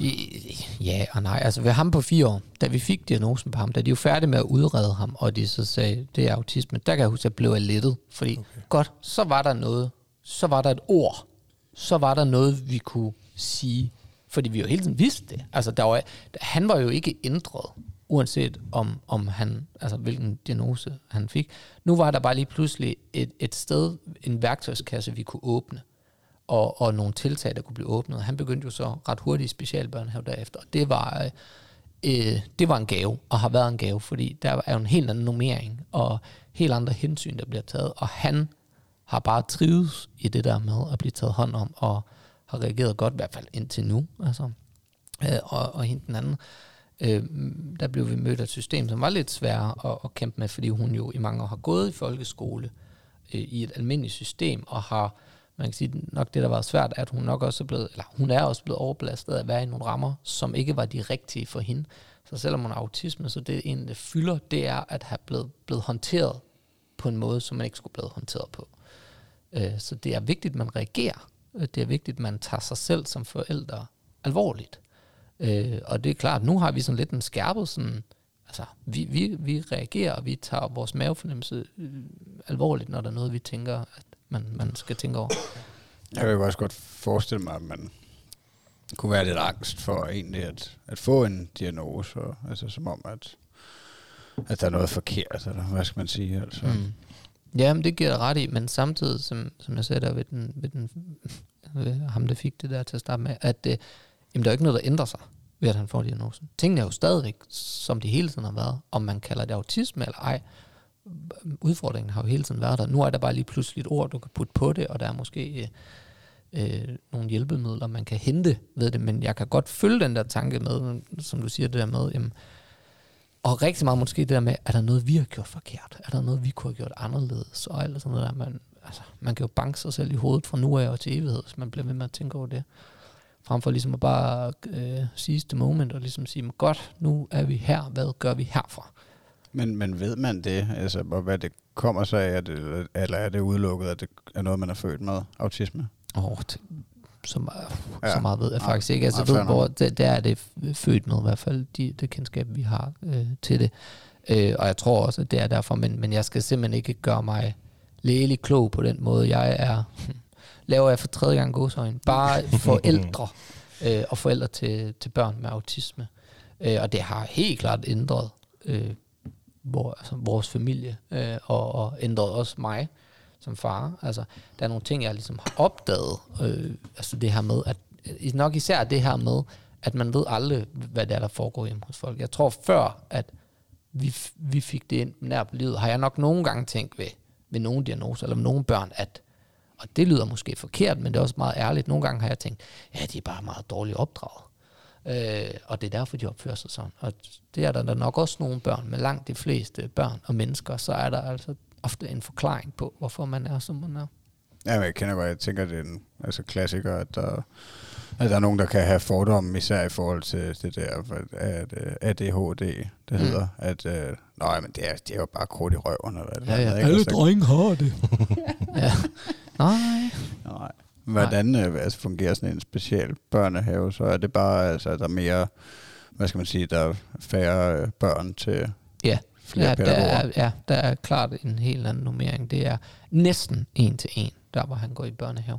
Øh, og, og han går i sin helt egen, øh, ikke stue, men sådan en klynge, hvor de er på ham. Og, altså, og så er de jo uddannet og erfarne i øh, det her med at tage sig af børn med øh, særlige behov. Ikke? Altså, det er ikke kun autister, der er i den børnehave. Altså, det er ikke normale pædagoger. Øh, det, det kan godt være, det også er det, men det er i hvert fald nogen, der har kendskab til, til det, eller i hvert fald er kommet ind på det. Ikke? Ja. Så de er jo gode til at håndtere det. Og for os har det været en gave, at han kommer derhen. Det er virkelig fedt at se ham trives i det der. Og han har, han har blomstret op. Øh, så på den måde er jeg jo sindssygt glad for, at vi greb det så tidligt med ham. Og man kunne jo nogle gange have ønsket sig, at man havde reageret. Altså igen, vi har oplever virkelig forskellige verdener. Er en, der er blevet opdaget tidligt og har fået de rette tilbud, og nogen, der ikke er blevet opdaget øh, i tid, og godt kunne have brugt at opdage det i tid. Og jeg tror også bare et eller andet sted, sådan, hvis man skal lave et budskab, så er, det, så er det nok det her med, lyt til din mavefornemmelse. Fordi jeg tror virkelig, forældre ved bedst. Selvfølgelig er der nogle læger og nogle, nogle kloge hoveder, der måske kan guide hen på, hvad det er, der er med ens børn. Men hvis man som forældre tænker, der er et eller andet der, så skal man reagere, og man skal, man skal mærke, fordi det, er der nok så. Jamen, det er også, altså, lige, altså forældre ved bedst. Det, det gør de. Altså, det er der er jo ikke noget, det, det er også der er sammen med... Ej, nu skulle jeg til at sige, at det er også der er mest sammen med vores børn, men vi har snakket en del om, at faktisk så er det nok øh, de pædagoger i institutionerne, som, øh, som er meget sammen. Men der er altså også bare tusind andre børn, de skal holde øje med, og der er det nok mere en form for rutiner, der kører igennem, hvor vi, mm. vi ser vores børn på, den, på en helt anden måde. Altså, Ja, mærker bare noget. Ja, og jeg er helt sikkert, at forældrene ved bedst. Ja, man kan, Enig. altså man kan også have den, øh, altså man kan også være så uheldig at komme op øh, til en læge, der har haft en øh, lortenat, ikke? og som slet ikke øh, registrerer, hvad det egentlig er, øh, klienten kommer med. Altså jeg tænker, mm. læger laver jo også fejl. Det er bare lidt mere fatalt nogle gange. Så jeg synes, super godt budskab, at øh, Ja. man skal lytte til sin mavefornemmelse. Hvad, hvad så, øh, har I på nogen måde forklaret det til de andre søskende? Ja, ja, ja. Ja. Det, vi er meget åbne omkring Ja, hvordan det har I taklet sådan en situation? Bare sådan helt åben? Eller? Ja, så meget som man nu kan, ikke? Altså, uden at der skal gå gajolpakke øh, citater i det, så gør man jo sit bedste. Og, og det er lidt svært at skjule, at der er nogen, der har en diagnose, kan man sige. Og det bedste måde er også bare at sige sådan her, han og hun har det her, og vi skal prøve på at forstå det på, på bedst mulig måde. Øh, hvordan man takler det, jeg ved ikke om det, tror jeg, I spurgte om sådan en helt standard spørgsmål, det er også bare så godt man nu kan. Altså, jeg er jo ikke uddannet i autisme, nu har jeg det så inde på livet, så man bliver nok bedre og bedre til at, at takle på en eller anden måde. Men, men ligesom med forældrelivet, så er der jo ikke et, øh, altså, man, man får jo ikke en, øh, en, en, en uddannelse i, igennem det. Man, man må ligesom finde ud af, hvad, hvad, hvad fungerer der. Og det er jo klart, når vi snakker om autisme eller andre diagnoser, så findes der nogle værktøjer og nogle guidelines til, hvordan man bedst muligt kan gøre det. Men, men i bund og grund er det jo dig, der tilbage står som forælder og skal lytte til dit barn og takle dit barn. Ja. Hvad med de der, øh, det fik vi ikke snakket om tidligere, tror jeg, eller hvad? har vi nævnt det? De, de der halskede solsikker. Ja, solsikke sådan noget. Ja. Ja, kan vi ikke, øh, kan du ikke fortælle lidt om det? Jo, jo altså, solsikkesnoren er faktisk noget, øh, alle kan få. Øh, Du kan, de fleste apoteker har dem, og man kan også få dem gratis nogle steder. Vi har nogle fra øh, Le- Lego House. Øh, er jeg heller ikke sponsoreret af, men I ringer bare. og, og det passer Og faktisk det er ikke, altså for jeg bare har før kendetegnet fået, for... fået et besøg i Lego House. Det er kendetegnet for barnlig far. Der er altså humor ind over her, det er helt sikkert. Ja, det skal jo ikke gå op i øh, bilag og regninger det hele. Nej, men øh, den her solsikkesnor er et symbol på, at jeg har et usynligt handicap. Og, og dermed øh, er det nok en forklaring på, hvorfor man kan reagere, som man gør. Jeg har tidligere lavet nogle opslag på Barnlig Far, hvor jeg gjorde opmærksom på solsikkesnoren, og heldigvis er det kommet rigtig langt ud. Og det er, det er noget, der som man har fået altså, opmærksom på. Men, men som sagt, enhver kan faktisk gå ind og få den. Øh, Du skal ikke vise, at her jeg har en diagnose. Det er faktisk bare en, der viser, hey, jeg bøvler lidt med noget. Så hvis jeg gør noget, som kan virke uforståeligt, så er det, fordi jeg har noget. Øhm, og så, øh, man kan læse mere om det inde på, man kan faktisk bare øh, google solsikkerprogrammer. Øh, ja. Det er altså et fint øh, redskab, eller budskab, eller hvad man kan kalde ja, det. og det er altså internationalt, og det er sådan, ja. Altså det er lidt, det, jeg ved ikke om man kan sammenligne det, men det er lidt ligesom med de der historier, hvor at folk har handicapskilt i bilen, Ja. men øh, man kan ikke se det på dem, og så får de bare en røffel, du er da ikke handicappet. På det. Ja. Nå, men det her, de historier har man jo hørt, ja. Ja. hvor man tænker, det ved du ikke en skid om. Nej, men jeg, men jeg giver dig helt ret. Og, og ja, altså, jeg har i hvert fald efter vores øh, børns øh, diagnoser og udfordring kommet ind i livet, fået et helt andet øh, syn på, hvad det vil sige, det her med at have et usynligt handicap, og en helt anden respekt for generelt, hvad andre mennesker går igennem. Altså, at man ikke altid kan vide, og alle mennesker har en eller anden form for historik. Alle mennesker har noget, som kan være svært. Øh, og at man simpelthen bare, ja, skal lære at takle det acceptere forskellighed, ikke? Det, Ja. det, det er virkelig dejligt, at vi bliver bedre til det i vores samfund. Altså, Mm. Hvor de har nok været lidt øh, hårdere og grovere før i tiden, Ja. jeg. Og nok også er stadig i nogle dele af verden. Ja. Øh, jeg tænkte på øh, kristendommen. Altså nu ved jeg jo ikke, øh, hvor, hvor meget du dyrker det selv, udover at du arbejder i kirken. Men hvor vigtigt er det for dig, at, øh, at børnene bliver opdraget i den kristne tro? Åh, oh, det var et godt spørgsmål. Jeg, jeg er selv troende øh, og tror på Gud. Um, og faktisk lige præcis det der spørgsmål, hvor meget skal man give videre, og hvordan gør man, var faktisk noget, jeg bøvlede med i, i lang tid, fordi jeg har ikke lyst til at pådutte mine børn noget. Øh, simpelthen fordi jeg kan ligesom se af erfaring, jo mere man pådutter og prædiker ned, jo mere kan man ligesom gå oprør. Vi kender selv mange af de her historier fra Jehovas vidner, og andre sådan lukket samfund, hvor det bliver meget sådan, det er det her, du skal. Øh, men samtidig er det jo rigtig vigtigt for mig, så jeg vil gerne give det videre. Så hvordan har man gjort? Og så var der bare en, der på et tidspunkt sagde til mig, at du kan gøre to ting. Du kan bede for dem, og du kan vise dem, at det er vigtigt for dig. Og lige præcis det med, at det er vigtigt for dig, er lige præcis det, man kan gøre som forældre generelt i livet. Vi kan jo ikke sige til vores børn, du skal gøre det her. Eller, Jo, det kan vi godt, men til en vis grænse, ikke? Men på et tidspunkt handler det om at vise, jeg synes, det her er fornuftigt. Jeg synes, det her giver mening. Jeg vil gerne invitere dig ind, og du må gerne være en del af det. Og det tror jeg, jeg har praktiseret rigtig meget. Altså, jeg tilbyder mine børn, hey, jeg har lyst til at bede sammen i aften, inden vi går i seng. Lige tage en fadervor, eller sådan et eller andet. Øhm, øh, og snakker med dem om det. Øh, deres forhold til, til tro og så videre. Og jeg, jeg tror rigtig meget, det har gjort noget godt, i hvert fald for os. Altså, Ja, fedt, mand. Ej, det virker også, altså det virker rigtigt, tænker jeg ikke, at uh, tvinge det ned over hovedet på dem. Men Mm. mm. uh, hvordan er, I, er, er konen også? Uh, troende. Ja. ja, hun tror også øh, på Gud på den måde, men det er jo svært at sætte et markat op. øh, Nu, hvor, ja, du er næsten ved at spørge det der med, hvor troende er man? Og det møder man nogle gange, det her spørgsmål, sådan, hvor troende er det? Der plejer jeg at sige 27.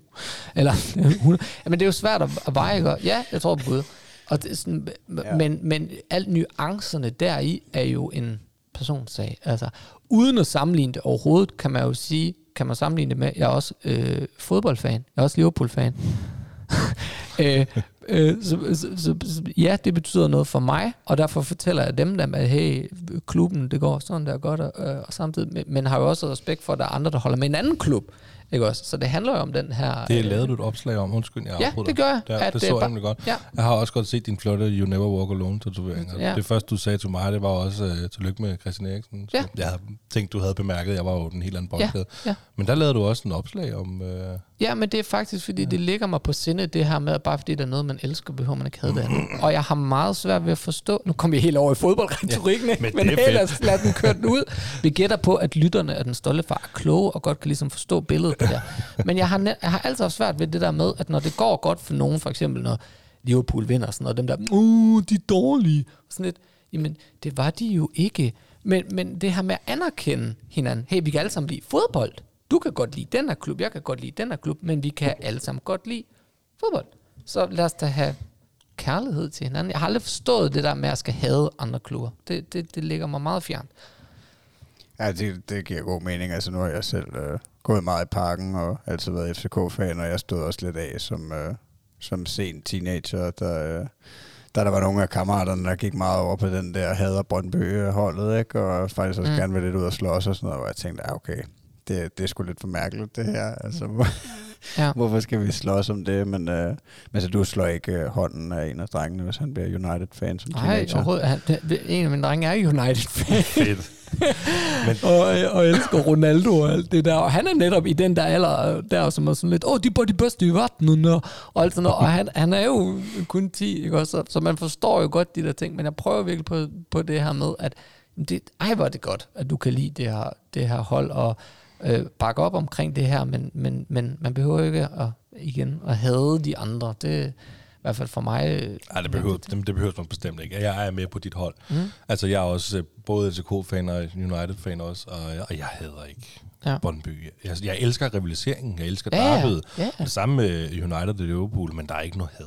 Nej. Altså, det, det, det forstår jeg heller ikke. Det, er- et eksempel for eksempel, det er jo, at hvis nu at øh, FCK, og det plejer de gerne at gøre, spiller øh, europæisk fodbold, så er der jo Brøndby-fan, der bare er Nå, de skal bare ud, de skal bare tæske dem. Prøv, det er jo, når det er europæisk fodbold, mand, så er det Danmark, Ja. der repræsenterer. Så det er da fuldstændig ligegyldigt, om det er Ja. Brøndby, Viborg eller Sønderjysk, eller hvem fanden der ender med at spille europæisk. Vi skal da have point til Danmark. Ja. Altså, Men det kan jeg godt følge dig af. Altså, jeg, jeg synes i hvert fald, at det, ja, jamen, det, det er en god pointe, ja. Ja, så hvis vi lige skal trække den tilbage til det med religionen, så er det også... der kom vi fra. Og du er rigtig glad for fodbold. Nå, kristendom. så, Hvad siger du? så, så er det også cool, hvis der er en af dem, der konverterer til muslim som er voksen. Ja, for det, handler jo om at prøve på at forstå, hvorfor. Og, og, og man får aldrig noget ud af at hade eller støde fra. Derfor kan jeg jo godt ytre min mening og sige, jeg synes sådan og sådan her, men jeg vil jo aldrig nogensinde få noget ud af at sige, at du skal ikke og må ikke og alt sådan noget her. Ikke? Altså, Nej, det tænker jeg også har den modsatte effekt. Ja, det kan Altså. det godt have.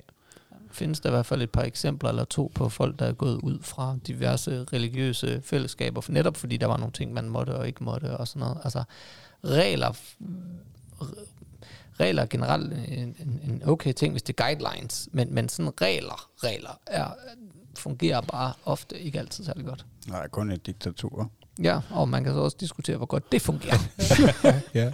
ja, men apropos det der med regler og sådan noget, altså det kender vi jo selv. Vi er jo alle tre små børn. Mm.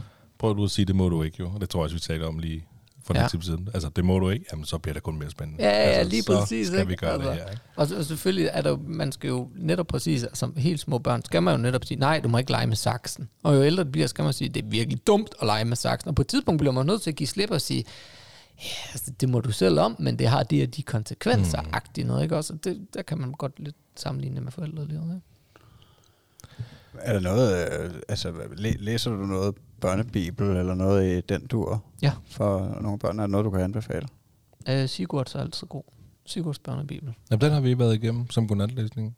Ja. Ja, den var den, god. Den Det var har den. jeg også selv øh, læst for mine unger et, et par gange. Men der findes mange gode øh, øh, alternativer, altså børnevenlige udgiver, øh, udgivelser af Bibelen. Og det er jo klart, det ligger mig meget på hjerte, men, men jeg kan også godt lide, at det bliver gjort på en, på en, på en sjov måde, og en, en venlig måde, og en, og en måde, der giver mening, netop i kontekst. Jeg lige øh, faktisk lige købt en sådan godnat-gud-bog, til, som passer sådan til to til fire år, hvor det er sådan den fire sider, sådan til sådan noget godnatlæsning. og Sådan, sådan noget kan jeg godt lide. Ja. Ja, fedt. Det kunne være, jeg skulle prøve at købe den. Fordi altså, jeg, jeg har ikke... Øh, jeg har aldrig øh, været kristen, som sådan vil jeg ikke øh, betegne mig som, men, øh, men jeg synes jo stadig, jeg vil jo faktisk godt præsentere min dreng for det, fordi det er en stor del af vores samfund på en eller anden måde, og altså, mm. jeg vil godt... Øh, altså, ja, hvad skal man sige, lære ham noget af historien, og øh, vi har sådan en, det er så tilfældigt, øh, jeg tror, det er en Lego, en eller anden Lego, men det, jeg synes, nogle af de der historier, det er noget med Moses og sådan noget, hvor de slår hinanden ihjel og sådan noget, ja. hvor jeg nogle gange har tænkt, ah, det er måske lige, øh, det er måske lige vildt nok. Det ja, men jeg kan godt følge, at der er mange historier for Bibelen, som faktisk er decideret hardcore. Og der er, er nogle gange, man sådan tænker, ej, kan man snakke om det der? Og, og i samme åndedrag, så præsenterer vi dem for Spider-Man og, og Hulk og alt muligt, som også uh, alle om slåskampe. De kan sgu da ikke tage at lave sådan en marvel mand. ja. Det har sgu da været bladret. Ja, faktisk ikke, ikke det kan godt være, det findes, det ved jeg ikke. Nej, men, men ja, altså, det, jeg synes, det, det er værd at tage med. Og sådan, og generelt bevæger jeg mig åbenbart meget på kontroversielle områder. Jeg har otte børn, som er meget sådan, hold op, og jeg er kristen, som også er meget sådan, åh, hold op. Så jeg er, er generelt åbenbart meget komfortabel i at, at bevæge mig på de der flader, hvor man kan lægge op til diskussion og debat, ikke? Altså, ja. Ja, det er cool, synes jeg. Det er altså også... Øh, altså, det, jeg synes, det er cool at, at dyrke nogle ting, ligesom nu er løb en ting for mig, ikke? Men bare hvis man er en lille smule passioneret om et eller andet, det kan jeg godt lide. Ja. Og øh, kan give den passion videre til sine børn og vise, at man øh, kan gå op i noget. Jamen lige præcis, altså jeg kan jo også godt øh, lide at løbe, slet ikke lige så langt som dig. Men, øh, og der er det også for mig sådan en hård fin grænse med, jeg har engang imellem haft mine børn med i en løbevogn, sådan ja. ud og se det og sådan noget. De har også før været, været med mig, hvis jeg har været til sådan OCR-event, så de var ude og hip og sådan nogle ting. Og, men oftest løber jeg selv, fordi det er, det, det, det er mig tid, hvor jeg kan fare og sådan noget. Men, men det er jo det der med at præsentere for, hvad det er, der betyder noget for en. Og det, det går igen, uanset om det er religion, det er løb, eller det er hobby og fodbold. Det, det er helt tilbage til at binde knude på det her med aftensmaden. Det handler om, at vi skal give de værdier videre til vores børn, vi kan, ved at vise dem det. Og bare ligesom Ja, ja, ja fordi støtte op omkring det. Ja, ligesom hvis, hvis man er den store gourmetmand, og det nu engang er det, der er vigtigt, så må det jo også være vigtigt at dyrke det aftenmåltid ja. på en eller anden måde. Ja, og det er jo også fair nok. Der er jo ikke noget, der er rigtigt og forkert i forældrelivet på den måde. Nå. Hvad med din barnlige far Instagram? Ja. Skal vi ikke øh, hoppe lidt over i det emne? Det kan vi godt. Hvordan, øh, er det jo det, du er kendt for, barnlig far? Ja. Øhm, hvordan opstod hele den der idé til barnlig far? Jamen, det opstod egentlig faktisk sådan lige kølvandet på, øh, da min kone og jeg var, var blevet kærester, og jeg øh, pludselig stod der, og vi havde fem børn i vores liv, at det ville jeg egentlig gerne skrive lidt om, blogge lidt om. Men på det tidspunkt var det helt sådan noget klassisk blog og noget, jeg kunne godt tænke mig at lave et blogindlæg, sådan helt øh, Mashavang-stil øh, dengang. Og så lavede jeg egentlig bare en Facebook-side, øh, hvor, hvor man ligesom kunne lave reklame for, nu er det, nu er det nyt på blog. ikke? Altså, øh, og så ret hurtigt begyndte Facebook sådan at fylde lidt mere, fordi der kunne man også lige slå et sjovt billede op øh, frem, fordi blogindlæg lavede jeg jo ikke hver dag, så det var sådan, så stod det lidt stille, så kunne jeg godt finde på at slå, slå et sjovt billede op, eller sådan. og så på et tidspunkt gik jeg over til bare at skrive det på Facebook, fordi også var det nogle gange, det blev delt lidt og sådan noget. Og så ramte jeg på et tidspunkt det, man kalder øh, et viral øh, øh, oplæg, øh, eller indlæg, som, som ja, bangede derud af, og jeg fik en del følgere. Og så, øh, ja, jeg har altid gerne ville skrive om farlighed, og var egentlig meget inspireret af dem, der skrev om, om det at være far og mor for den sags skyld. Men der var flere, der skrev om at være mor end far, så derfor synes jeg ligesom, jeg havde noget på hjertet, havde noget at byde på. Og så havde jeg jo bare barnlig far som Facebook-side i fem år, og voksede og voksede og voksede og så videre, ligesom børn. Ikke?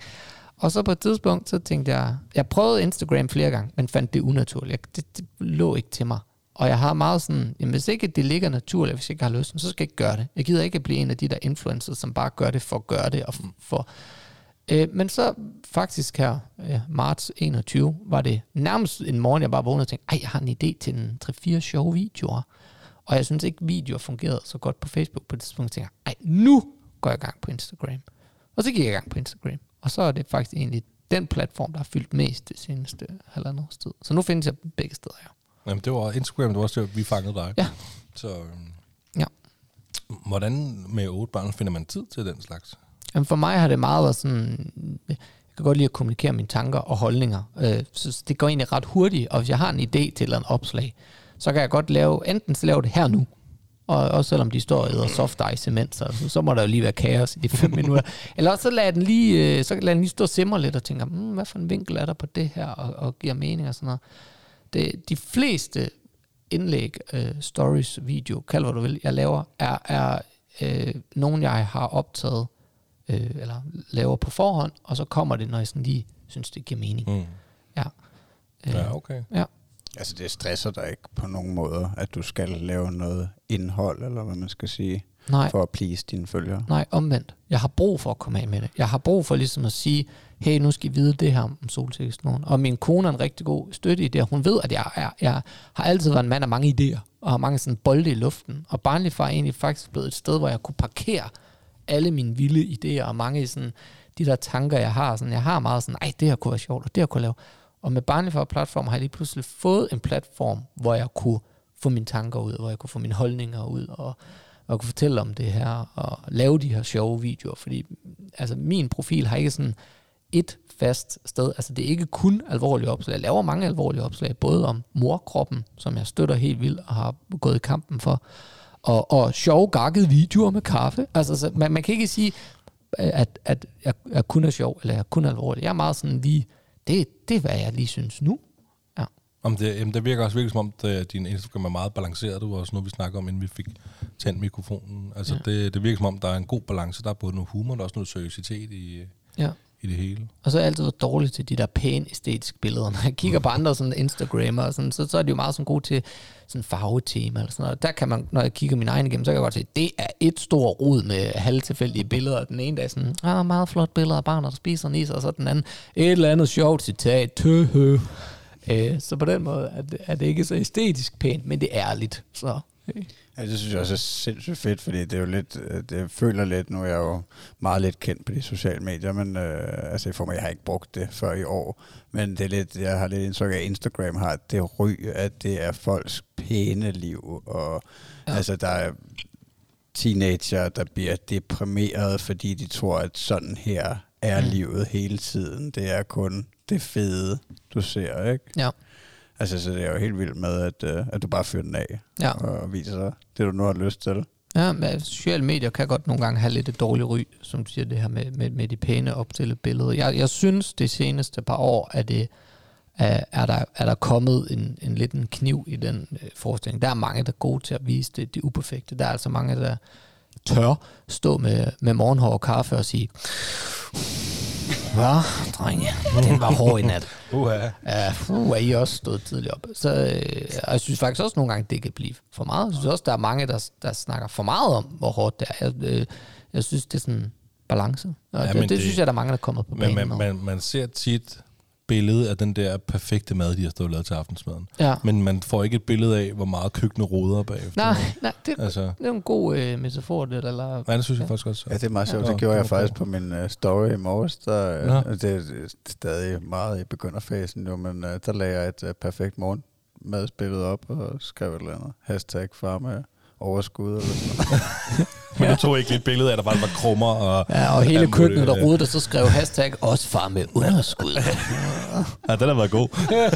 ja, men det Ja. kan godt være, at det sidste, det havde givet uh, flere likes. Nej, men, men jeg tror som, altså jeg tror, at folk er mere bevidst om, at der er en bagside af, ja. af det der perfekte billede. Vi ved godt, det ikke er perfekt. Ja, og det er den halve virkelighed også mange gange, fordi øh, altså jeg synes faktisk, at sociale medier har gjort meget godt. Øh, det, det får nogle gange mange hug, og ja, der er også mange dårlige ting ved, ved, ved sociale medier, men det er jo på grund af forbruget, hvordan man forvalter det, hvor, hvordan man vælger at gå ind på det. Jeg synes i sig selv, det her med, at vi har muligheden for at kan fortælle om vores liv, bringer os tættere sammen på en måde. Og jeg synes det her med, at man, altså, som jeg sagde, altså jeg personligt har faktisk fået meget ud af at følge nogle, nogle forældre. Øhm, jeg har nogle gange sådan lidt haft svært ved det der med, hvordan man er far. Min egen far døde, da jeg var 17 år, og så, så har jeg haft en, en bonusfar og sådan noget, men det kan, det er ikke altid det samme. Så, så jeg har fået meget ud af at følge nogle fædre. Øh, så jeg synes også, det kan meget, øh, sociale medier. Jamen altså, det må jeg også sige, jeg har jo, altså, jeg har haft alle de der fordomme, og øh, hvorfor bruger I så meget tid derinde, og øh, du ved, det... Altså, men, men det har været overvejende positivt, Mm. efter at, øh, at jeg er kommet på Instagram. Øh, også altså, i forhold, især til, i forhold til vores podcast, som at vi kommer herover og besøger dig og taler med Mm. dig og, øh, og lærer nogle nye ting. Altså, det havde vi jo ikke, det havde vi jo aldrig blevet udsat for, hvis vi ikke øh, var gået lidt i offensiven. Mm. Nej, det vil være sådan at sige. Så det er fedt, at, øh, at det kan noget. Jeg tænker også, at det er overvejende positivt. Jeg kan så omvendt godt forstå, hvis der er altså nogle, øh, ja, især børn og teenager, øh, der, øh, der brænder lidt af på det. Men hvordan ja. i øvrigt med det, hvordan øh, altså, bruger børnene bare sociale medier derudad, og ja, er der nogle begrænsninger? Ikke derudad, men de bruger sociale medier, der er i hvert fald de store der, ikke? Altså, og de er, F- Facebook er sådan lidt øh, forældet for dem nærmest. Altså det er jo nærmest, det er mest TikTok, og nogle af dem også på Instagram og sådan noget der, men jeg synes faktisk, den generation, vi har øh, gang i nu, i hvert fald kan jeg se på mange børn, er gode til at takle sociale medier, men det er også fordi, de er vokset op med det på en anden måde. Jeg synes, vi er, vi, åh, det er svært at sige det her, uden at sådan sætte et meget firkantet billede op, men jeg synes, mange af os, som er efter de unge mennesker omkring digital forbrug, er egentlig efter dem af en forestilling om, hvordan deres digitale forbrug er. For ja, de bruger måske meget tid ved, komme, ved, ved, ved sociale medier, men det er også en måde at kommunikere på. Og jeg tror, for dem er det langt mere naturligt end os. Altså, jeg sad på et tidspunkt inde i venteværelset ved, ved vagtlægen, hvor der sad et par teenager, en med noget ondt i foden og, og noget, og de sad der med deres forældre. Og ja, de der teenager sendte der lige en snap til, til deres venner, sådan bum, bum, bum, og, men forældrene var værst. Forældrene sad med snuden ned i deres telefon hele tiden. Og de der teenager kunne godt finde ud af at lægge dem væk. Kunne godt sige, hey far, hvad synes du om det her? Og snakke om noget andet. Fordi det er en del af deres hverdag. Vi er ikke vokset op med sociale medier. Så, så for os er det den forbudte frugt, der er blevet spændende. Ikke? Altså, så jeg synes faktisk, for at være ærligt, at det er, nu siger jeg forældregeneration, men det er generationen, hvor det er kommet ind, som har sværest ved at styre det, som har sværest ved at finde balance i det, og så kan det godt være, at vi nogle gange tør det lidt af på de unge mennesker. Dermed ikke sagt, at der ikke er unge mennesker, som, som drukner i det der. Det er ikke det, jeg siger, men jeg synes nogle gange, det er øh, mere billedet, end det virkeligheden. Jamen det, det, det handler måske også om, at, at os ældre, mm. vi har en forestilling om, det skal helst være, som det altid har været, eller det skal være, som da jeg var barn. Ja. Altså den der med, at da jeg var barn, der spillede vi fodbold på fodboldbanen hver dag, og kom først hjem, og alle de der ting. Ja. Men, men der havde vi heller ikke mulighed for, altså der, der var vi heldige, at man fik en, en, den allerførste Gameboy i, øh, Ja, i julegave, ikke? og der blev der med mig også spillet på den Gameboy. Det er jo det samme nu. nu ja er det bare fuldstændig. Jeg er også vokset telefonen og op. de øh, sociale medier. Ja, jeg er også vokset op før internettet, og der er der mange, der falder i den der, åh, oh, dengang jeg var barn.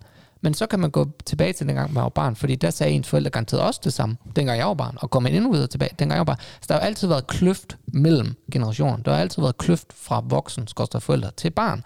Der har altid været den der, og jeg kan da selv huske, da jeg var teenager og sådan noget, tænkte, jeg skal i hvert fald være anderledes, når jeg bliver forældre, jeg skal i hvert fald, og så står man som forælder og siger præcis det samme, som for ens forældre sagde, dengang jeg var ung, der kunne man i hvert fald, altså, det er jo bare en kløft, der altid vil være. Men de må også være bedre, altså for eksempel dine store børn, kunne jeg forestille mig, at de er meget bedre til at, øh, at multitaske i form af at bruge skærmen og stadig være til stede i nuet, end vi andre er, der ikke er vokset op med det. Ja, det synes jeg. Der, der er det tit og ofte min egen forestilling om det her med, hvordan man gør. Altså min øh, allerældste pige der, hun, hun øh, videosamtaler øh, rigtig meget med hendes venner. Og hele tiden. Hun kan gå rundt med den der telefon sådan. Og så er de der bare i rummet. De behøver ikke engang bare snakke sammen. Den kan bare køre som sådan tænker, hvem er det, du har der på skærmen, som du ikke engang rigtig har? der.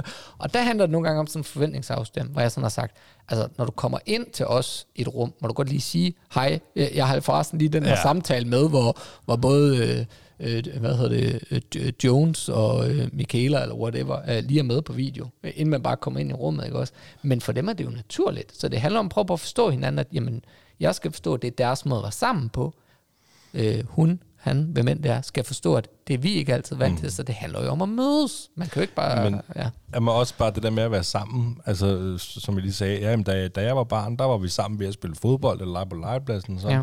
Men man skal ikke tage fejl, bare fordi børnene ikke er på legepladsen, er de stadig sammen. ja, helt, De er helt bare enig. sammen i headset og spiller Counter-Strike eller Fortnite eller øh, ja, FaceTimer med hinanden. Vi er meget enige på det punkt, ja. Mm. Ja, de lærer at kommunikere på nogle helt andre måder, end vi har gjort. Ja.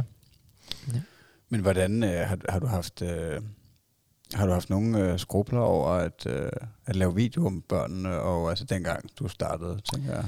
Jamen ja og nej. Altså igen, mine store børn er så store, at jeg nu, øh, nu jeg har altid gjort, øh, involverer dem og spørger dem, er det okay, at jeg lægger det herude? Og de små har jeg ligesom valgt at tage ansvar for at sige, det er sådan, det er, det bliver brugt på videoer og så videre, men øh, som vi også lige kort snakkede om, inden vi gik i luften her, øh, det er faktisk ikke alle mine følgere, der bemærker det, men jeg er meget personligt, uden at blive privat. Øh, jeg øh, fortæller gerne om mit personlige liv, men jeg bruger faktisk ikke altid børnenes navne. Jeg bruger det absolut nogle gange, altså så, så hvis man sådan leder grundigt efter, kan man godt finde børnenes navne. Men ofte i opslag eller videoer siger jeg, øh, ham på sex, eller knægten, eller junior, mindste mand, ældste pigen, teenage-tøsen. Øh, og det er egentlig ikke sådan, og andre gange bruger jeg også deres navne. Så det er ikke fordi, at jeg, altså, jeg- er personlig og lukker folk ind, men jeg har også en intim sfære, hvor jeg ligesom siger, "Mm, der, der, der går ikke grænsen, men jeg synes egentlig, det er meget sådan, ja, det er sådan lige, hvad man synes. Og det giver god mening. Og sy- synes de, det er sjovt, uh, teenagerne så, at du, altså den rolle, du har som barnlig far, og være med i videoerne? Og Ja, nogle gange. Øh, nogle gange også, det synes, det kikset, ikke? Men altså, vi snakker meget om det, og nu, lad os være ærlige, jeg er også på et stadie, hvor, hvor en vis mængde mennesker ved, hvem jeg er, så der er også nogle gange, at jeg bliver stoppet, at hey, barnlig Lige far, til at spørge. jamen, jamen, og det sker, ikke også? Så sent som for nogle dage siden, hvor jeg var nede og hente min ældste pige der på camp, øh, var der en, der råbte, hey, barnlig far, øh, og hvor er du god? Og jeg fik råbt tilbage, det er du også. og så snakker vi om det her med, at jamen, ja, der er nok mange, der genkender mig.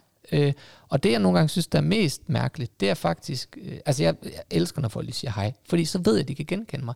Det, jeg faktisk nogle gange synes er sværest, det er at vide, hvor mange genkender egentlig mig her, uden jeg ved det. Mm. Fordi det går jo ikke den anden vej. Jeg, der står jo ikke barnlig for følger i panden på dem. Så de ved, hvem jeg er. Men jeg kan jo sagtens gå et sted, hvor de ved, hvem jeg er, og jeg ikke aner, hvem de er, og jeg heller ikke aner, at de ved, hvem jeg er. Og jeg får nogle gange sådan nogle beskeder, sådan noget med, hey, jeg så dig der og der, I var der i Giveskud i går, og sådan noget der, ikke? Og, øh, nu har jeg nævnt Giveskud et par gange, I sender lige et årskort. Det må næsten ske, ikke? Ja, og det var otte børn, jeg havde Giveskud, det var otte. øh, så, så det sker. Øh, øh, det der med, at man bliver genkendt. Og det har vi også en snak om. Så derfor er der selvfølgelig også en form for bevidsthed i form for, hvor meget jeg bruger mine børn, fordi de bliver jo sjov nok, kan også risikere Ja. ja. blive genkendt. Kan, kan det, det er jo ikke, fordi jeg er A-listet celebrity, altså jeg er ikke Emil Thor og Thomas vel? Altså, men, men, men, men der er der nogen, der ved, hvem jeg er. har det været svært at håndtere på nogle måder, the fame? Øh, ja og nej. Jeg har altid været sådan en, der har været glad for opmærksomhed. Altid været sådan en, der er på. Og altid, altså hvis man kigger billeder igennem på en eller anden begivenhed, eller en bryllup, eller sådan noget, så en tredjedel af billederne er 100% mig, der fotobomber og sådan. øh, men det er faktisk kommet bag på mig, det her med, netop som jeg lige snakker om, det her med, at der er nogen, der ved, hvem jeg er, uden jeg ved, at de ved, hvem jeg er. Den, den kan jeg godt have svært ved. Ikke på en negativ måde, men det der med, at der er øjne på mig, mm. uden jeg nødvendigvis ved det. Øhm, og dermed ikke sagt, at jeg er en anden, når jeg er ude i offentligheden, fordi det, det er jeg jo ikke, men, men, men det der med, at, let's face it, hvis jeg nogle gange har sagt til min barn i en butik, gider du godt holde din kæft, nu tager vi hjem. Altså, der kan godt være potentielle barnlige far følger dig til, hold da op, han var der i et mood i dag, ikke også? øh, og det, det, kan der, det er klart, det er sådan noget, man godt kan tænke over en gang imellem. Men det, det er jo også lidt, kan man kalde det, konsekvensen af at dele så meget, som du gør på den måde. Ikke? Fordi Ja. at, øh, vi, vi føler som følger af barnlig far, føler man jo, man, man lærer dig at kende, eller man lærer dig at kende, Ja, man ja, føler, man, man jo. kender dig. Ja. Øh, og, og, og hvis du ikke følger tilbage igen, eller hvad, kan man, altså, hvad man kan sige, så, Ja, ja, så kender ja. du selvfølgelig ikke dem, som følger dig. Nej, det, det er klart. Jeg, jeg kan ikke følge alle tilbage, der følger mig. Og, og, og jeg er altid heller ikke interesseret i på den måde. øh, men, men ja. Nej, men det kunne også jeg- været en anden. Ja, øh, ja, det ja. kunne alle, der har Instagram, som er kendte, eller hvad man kan kalde Ja, det. ja, eller Facebook. Eller Facebook, Ja, eller- ja. et eller andet. Ja. Så, øh, så føler man, at man kender personen. Ja, ja, ja, altså der er jo nok, altså, der er jo, der er jo mange, der har et indblik i, er. og det, det er klart nogle ting, jeg nogle gange tænker over, men jeg har valgt at være ærlig om mit liv, og det, altså, man hører nogle gange om det her med, med shitstorme, og mange, der skriver negativt på Facebook og Instagram, og i forhold til, at jeg har været i gang i seks år nu, og har det følgerantal, jeg har, så er det virkelig meget lidt, jeg har oplevet negative kommentarer. De har været der, ja, men det er klart flest, som skriver, hvor er det godt, og hvor er det dejligt, og god humør. Og, sådan. og det er sådan noget, der giver en skulderklap af, at det, man egentlig gør, er giver noget. Ja. Hvordan, er hvordan har du håndteret det negative, når det endelig er kommet så? Altså, bare lavet være med at håndtere det. Altså, så du svarer ikke, hvis Nej, der er en, der skriver altid. til dig, hvad fanden... Øh, Ja, der, der, der er faktisk en, øh, der en gang imellem har haft sådan en sjov vane med at dukke op øh, på Facebook i diverse øh, kommentarer, så skriver et eller andet lort. Og ham har, øh, har jeg håndteret ved at skrive, hey, så er du da tilbage igen med dit gode humør. øhm, og så var der, jeg har blokeret meget få personer, men jeg har blokeret nogen. Der var på et tidspunkt en, der skrev, min, min kone var en kælling, og mine børn var nogle øjleunger. Ah, okay. Han fik en blok. Ja, selvfølgelig. blok her.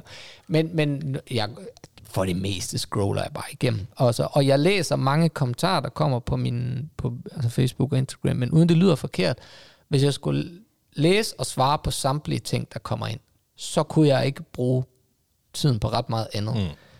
Så det er heller ikke alting, jeg ser og, op, og opdager, og, og jeg vælger simpelthen ikke altid at gå ind i en aktion. Jeg har det sådan, når jeg har skrevet en holdning, for eksempel det her med solsikkesnoren, eller om aukrentisme, så det, jeg havde at sige, er i indlægget. Så hvis der er nogen, nogen der ligesom har noget at sige imod det, jamen, så kan det være, at de kommenterer, men, men jeg har ligesom sagt, hvad jeg holder. Jeg jeg havde, det er ikke så lang tid siden, jeg havde sådan et opslag, som handlede om, at at øh, jeg skrev et overskrift, som hedder, øh, nej, du passer ikke dit eget barn. Øh, hvor jeg handlede om, at det her med, at når, når mor eller far var ude af huset, så kan man godt nogle gange høre den der kommentar, og det er faktisk ofte for, for, for fædre, det der med, at nej, men jeg, jeg kan ikke i dag, for jeg skal passe øh, ungerne. Og sådan, nej, nej, nej, du passer ikke dit barn, du er sammen med dit barn. Det hedder at være forældre. og det var mange, der var uenige i det, og det synes jeg er fint. Man må gerne være uenig. Jeg har aldrig nogensinde sagt, at man ikke eller skal have samme holdning som mig. Det er slet ikke det. Og jeg lytter også gerne til folk, der prøver at sige, nej, jeg synes faktisk sådan og sådan sådan. Men dem, der som vil gå i, ind i diskussionen sige, ej, du kan godt se det her, ordbogen siger faktisk det her med at passe, det er faktisk at passe på, og du er voksen.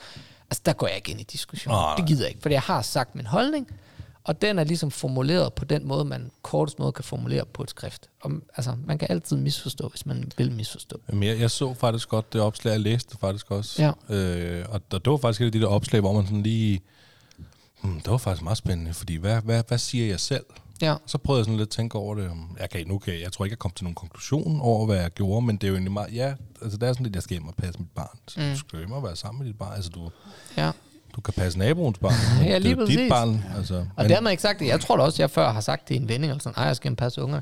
Men, men når jeg skriver noget, for eksempel holdninger, er det jo ikke den her ene gang, man har sagt, man har passet. Det er sådan lidt det der holdningsspørgsmål, det der med, "Øh, jeg skal passe ungerne, for konen, hun er ikke hjemme. Og det er ikke for at hænge mændene ud, men det er faktisk bare der ofte, jeg har set den, eller hørt den. Der er også det andet køn, der gør det. Men, men og det, der kan man godt støde på dem her, hvor, hvor folk er uenige. Og jeg har også prøvet at, altså, at, at komme med nogle, nogle udsagn og nogle holdninger, som virkelig har delt øh, vandene, som Moses gjorde. Men nu er vi jo i kirken. Øh, nej, men, men jeg synes virkelig overvejende, at folk er søde på sociale medier. Ja. Ja, det er dejligt. Altså også, at, at, at det der med, at, at ja, man kan være uenig, ikke? men man kan jo stadig godt reflektere over, hvad det er, du prøver at komme med budskab, og, og så, altså, hvis man bare er en lille smule selvkritisk, så kan man jo godt, fordi jeg, altså det der opslag, der, jeg, jeg havde præcis den samme følelse, som du havde, Niklas, og jeg tænkte over, kan jeg vide, om jeg har sagt det der, ikke? Øh, men jeg synes, det gav rigtig god mening, opslaget, og det er jo ikke, det er jo ikke ens betydende med, at jeg ikke vil kunne komme til at sige det i fremtiden, men... Øh, Nej. men det er super fint, men jeg er glad for at høre, at du ikke øh, bliver bombarderet med hate. Det, det gør jeg virkelig. Og jeg, Nej. altså, det giver god mening også, det der med, at, at, at du må få mange beskeder og kommentarer og alt muligt. Ikke at uh, gå for meget ind i det, fordi så kunne jeg godt forestille mig, at det kan blive en lille smule stressende. Ja, altså på Facebook har jeg sådan indstillet sådan autosvar, hver gang nogen sender mig en besked, sådan af, hej, du har skrevet til barnefar, jeg prøver at læse alle, men jeg kan ikke helt huske, hvad der står. Sådan, du sådan, "T- tak for din besked, jeg prøver på at læse alle. øh, go- God dag, diktat. For, for jeg, læser, jeg læser ikke alle sammen, men jeg prøver på en gang imellem at komme igennem. Og den der med solsikkesnoren faktisk tilbage til den, der, der havde jeg mange henvendelser fra folk, der sagde, hvor kan man få den hen, hvor kan man købe den hen, hvad kræver det? Og der prøvede jeg på øverste kommentar at skrive sådan, mange har spurgt, sådan rigtig influencer Mange har spurgt efter opskriften på den her ikke-kage. Nej, det er sådan, øh, øh, mange har spurgt, øh, og, øh, og der skrev vi, men det bedste måde er faktisk bare Google øh, solsikkesnoren. Altså, øh, så kommer du ind på programmet og alt muligt og, og sådan noget. Og, prøvede, og svarede også nogle enkelte, der havde skrevet, øh, sådan, jamen det kan du gøre her, her, her. Men, men nogle gange er det bare for tidskrævende. Og langt de fleste af mine holdninger og ting, har jeg jo, som, som lige sagde, har jeg, jo, har jeg jo lige skrevet. Altså, der er også uden, uden at hænge folk ud, men øh, der, der føler jeg også en lille smule, øh, Altså, der kunne man måske godt tænke lidt selv. Du har nogle gange gjort det til mig, at sagt, du kan da bare selv google det. Ja. Altså, du har et leksikon lige Ja. i hånden hele tiden. Ja, men jeg kan, jo- jeg kan jo ikke lade med at tænke på, at man oplever også øh, nogen, der allerede kommer dem i forkøbet. Blandt andet med um, influencer, det, jeg tror det er mest kvindelige influencer, men uh, Sofie Linde for eksempel, som har en halv million følgere, eller hvor meget hun nu har, ikke? Ja. Inden I spørger, så er den her kjole købt.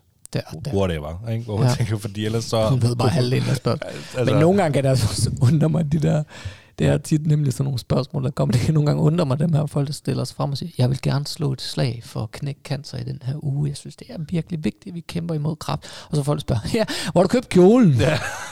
og sådan tænker, Helgoland, er det se og høre modeservice det her, eller hvad sker der? Altså, altså nogle gange synes jeg, det er lidt sjovt, det der folk kan finde på at spørge om. Ja. Jeg tænker, at vi er ved sidste spørgsmål. Okay, Fordi vi er altså oppe på halvanden time. så er svaret blå. Blå. Det håber jeg ikke, fordi nu skal du høre. Det er noget, okay. vi spørger alle vores gæster om. Ja. Og øh, det er simpelthen så øh, noget så fornemt som, hvis du skulle give et råd til en kommende far, Mm. hvad skulle det så være? Et råd til din kommende far. Eller til en kommende far. Masser af kaffe. Nej. Det var øh, godt, du. Jeg tænker, at vi var- sidder med den mest erfarne far. Så Øh, Jeg har heller ikke sponsoreret noget kaffe. Men I sender bare. øh, nej.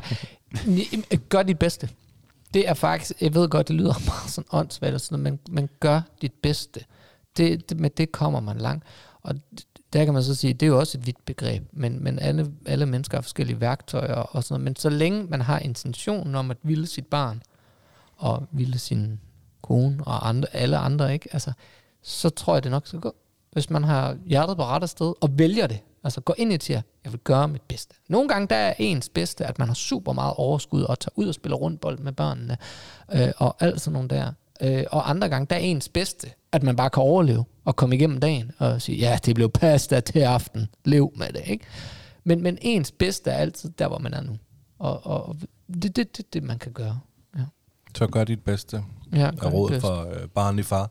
Ja. Ja. Barnlig far, vi vil sige tusind tak, fordi vi måtte komme hele vejen til Randers og snakke med dig. Det har, det har været en kæmpe stor fornøjelse. Ja, jeg vil sige tak, fordi I gad tage Jamen, hele det vil vejen vi vil meget gerne komme igen for at høre, hvordan det går med dig, hvis du har lyst en dag. Ja, vi skal lave en tour. Ja, det kunne vi snilt gøre. Ja. Øhm, Det kunne vi da godt gøre. hvor, øh, lige hurtigt, hvor kan man følge dig hen, hvis man skal følge dig Ja, med Facebook og Instagram. på Barnlig Far? Barnlig far, yes. Og Den Stolte Far kan man følge på TikTok, Den Stolte Far, og man kan følge os på Instagram, Den Stolte Far underscore podcast, og Mhm. øh, give os alle tre noget kærlighed. Ja, og det skal man forresten. I gør det rigtig godt. Nu har I siddet og skamrost mig her i rigtig lang tid, men I gør det rigtig godt, og det er altid fedt med fædre, som vil snakke om det her med at, at være far, og møder også. Det her med at være forældre, hvor er det fedt, at der er flere, der snakker om det. Jamen, øh, tusind tak. Ja, tusind tak for dag. Det var en fornøjelse. Det var det virkelig. Hej.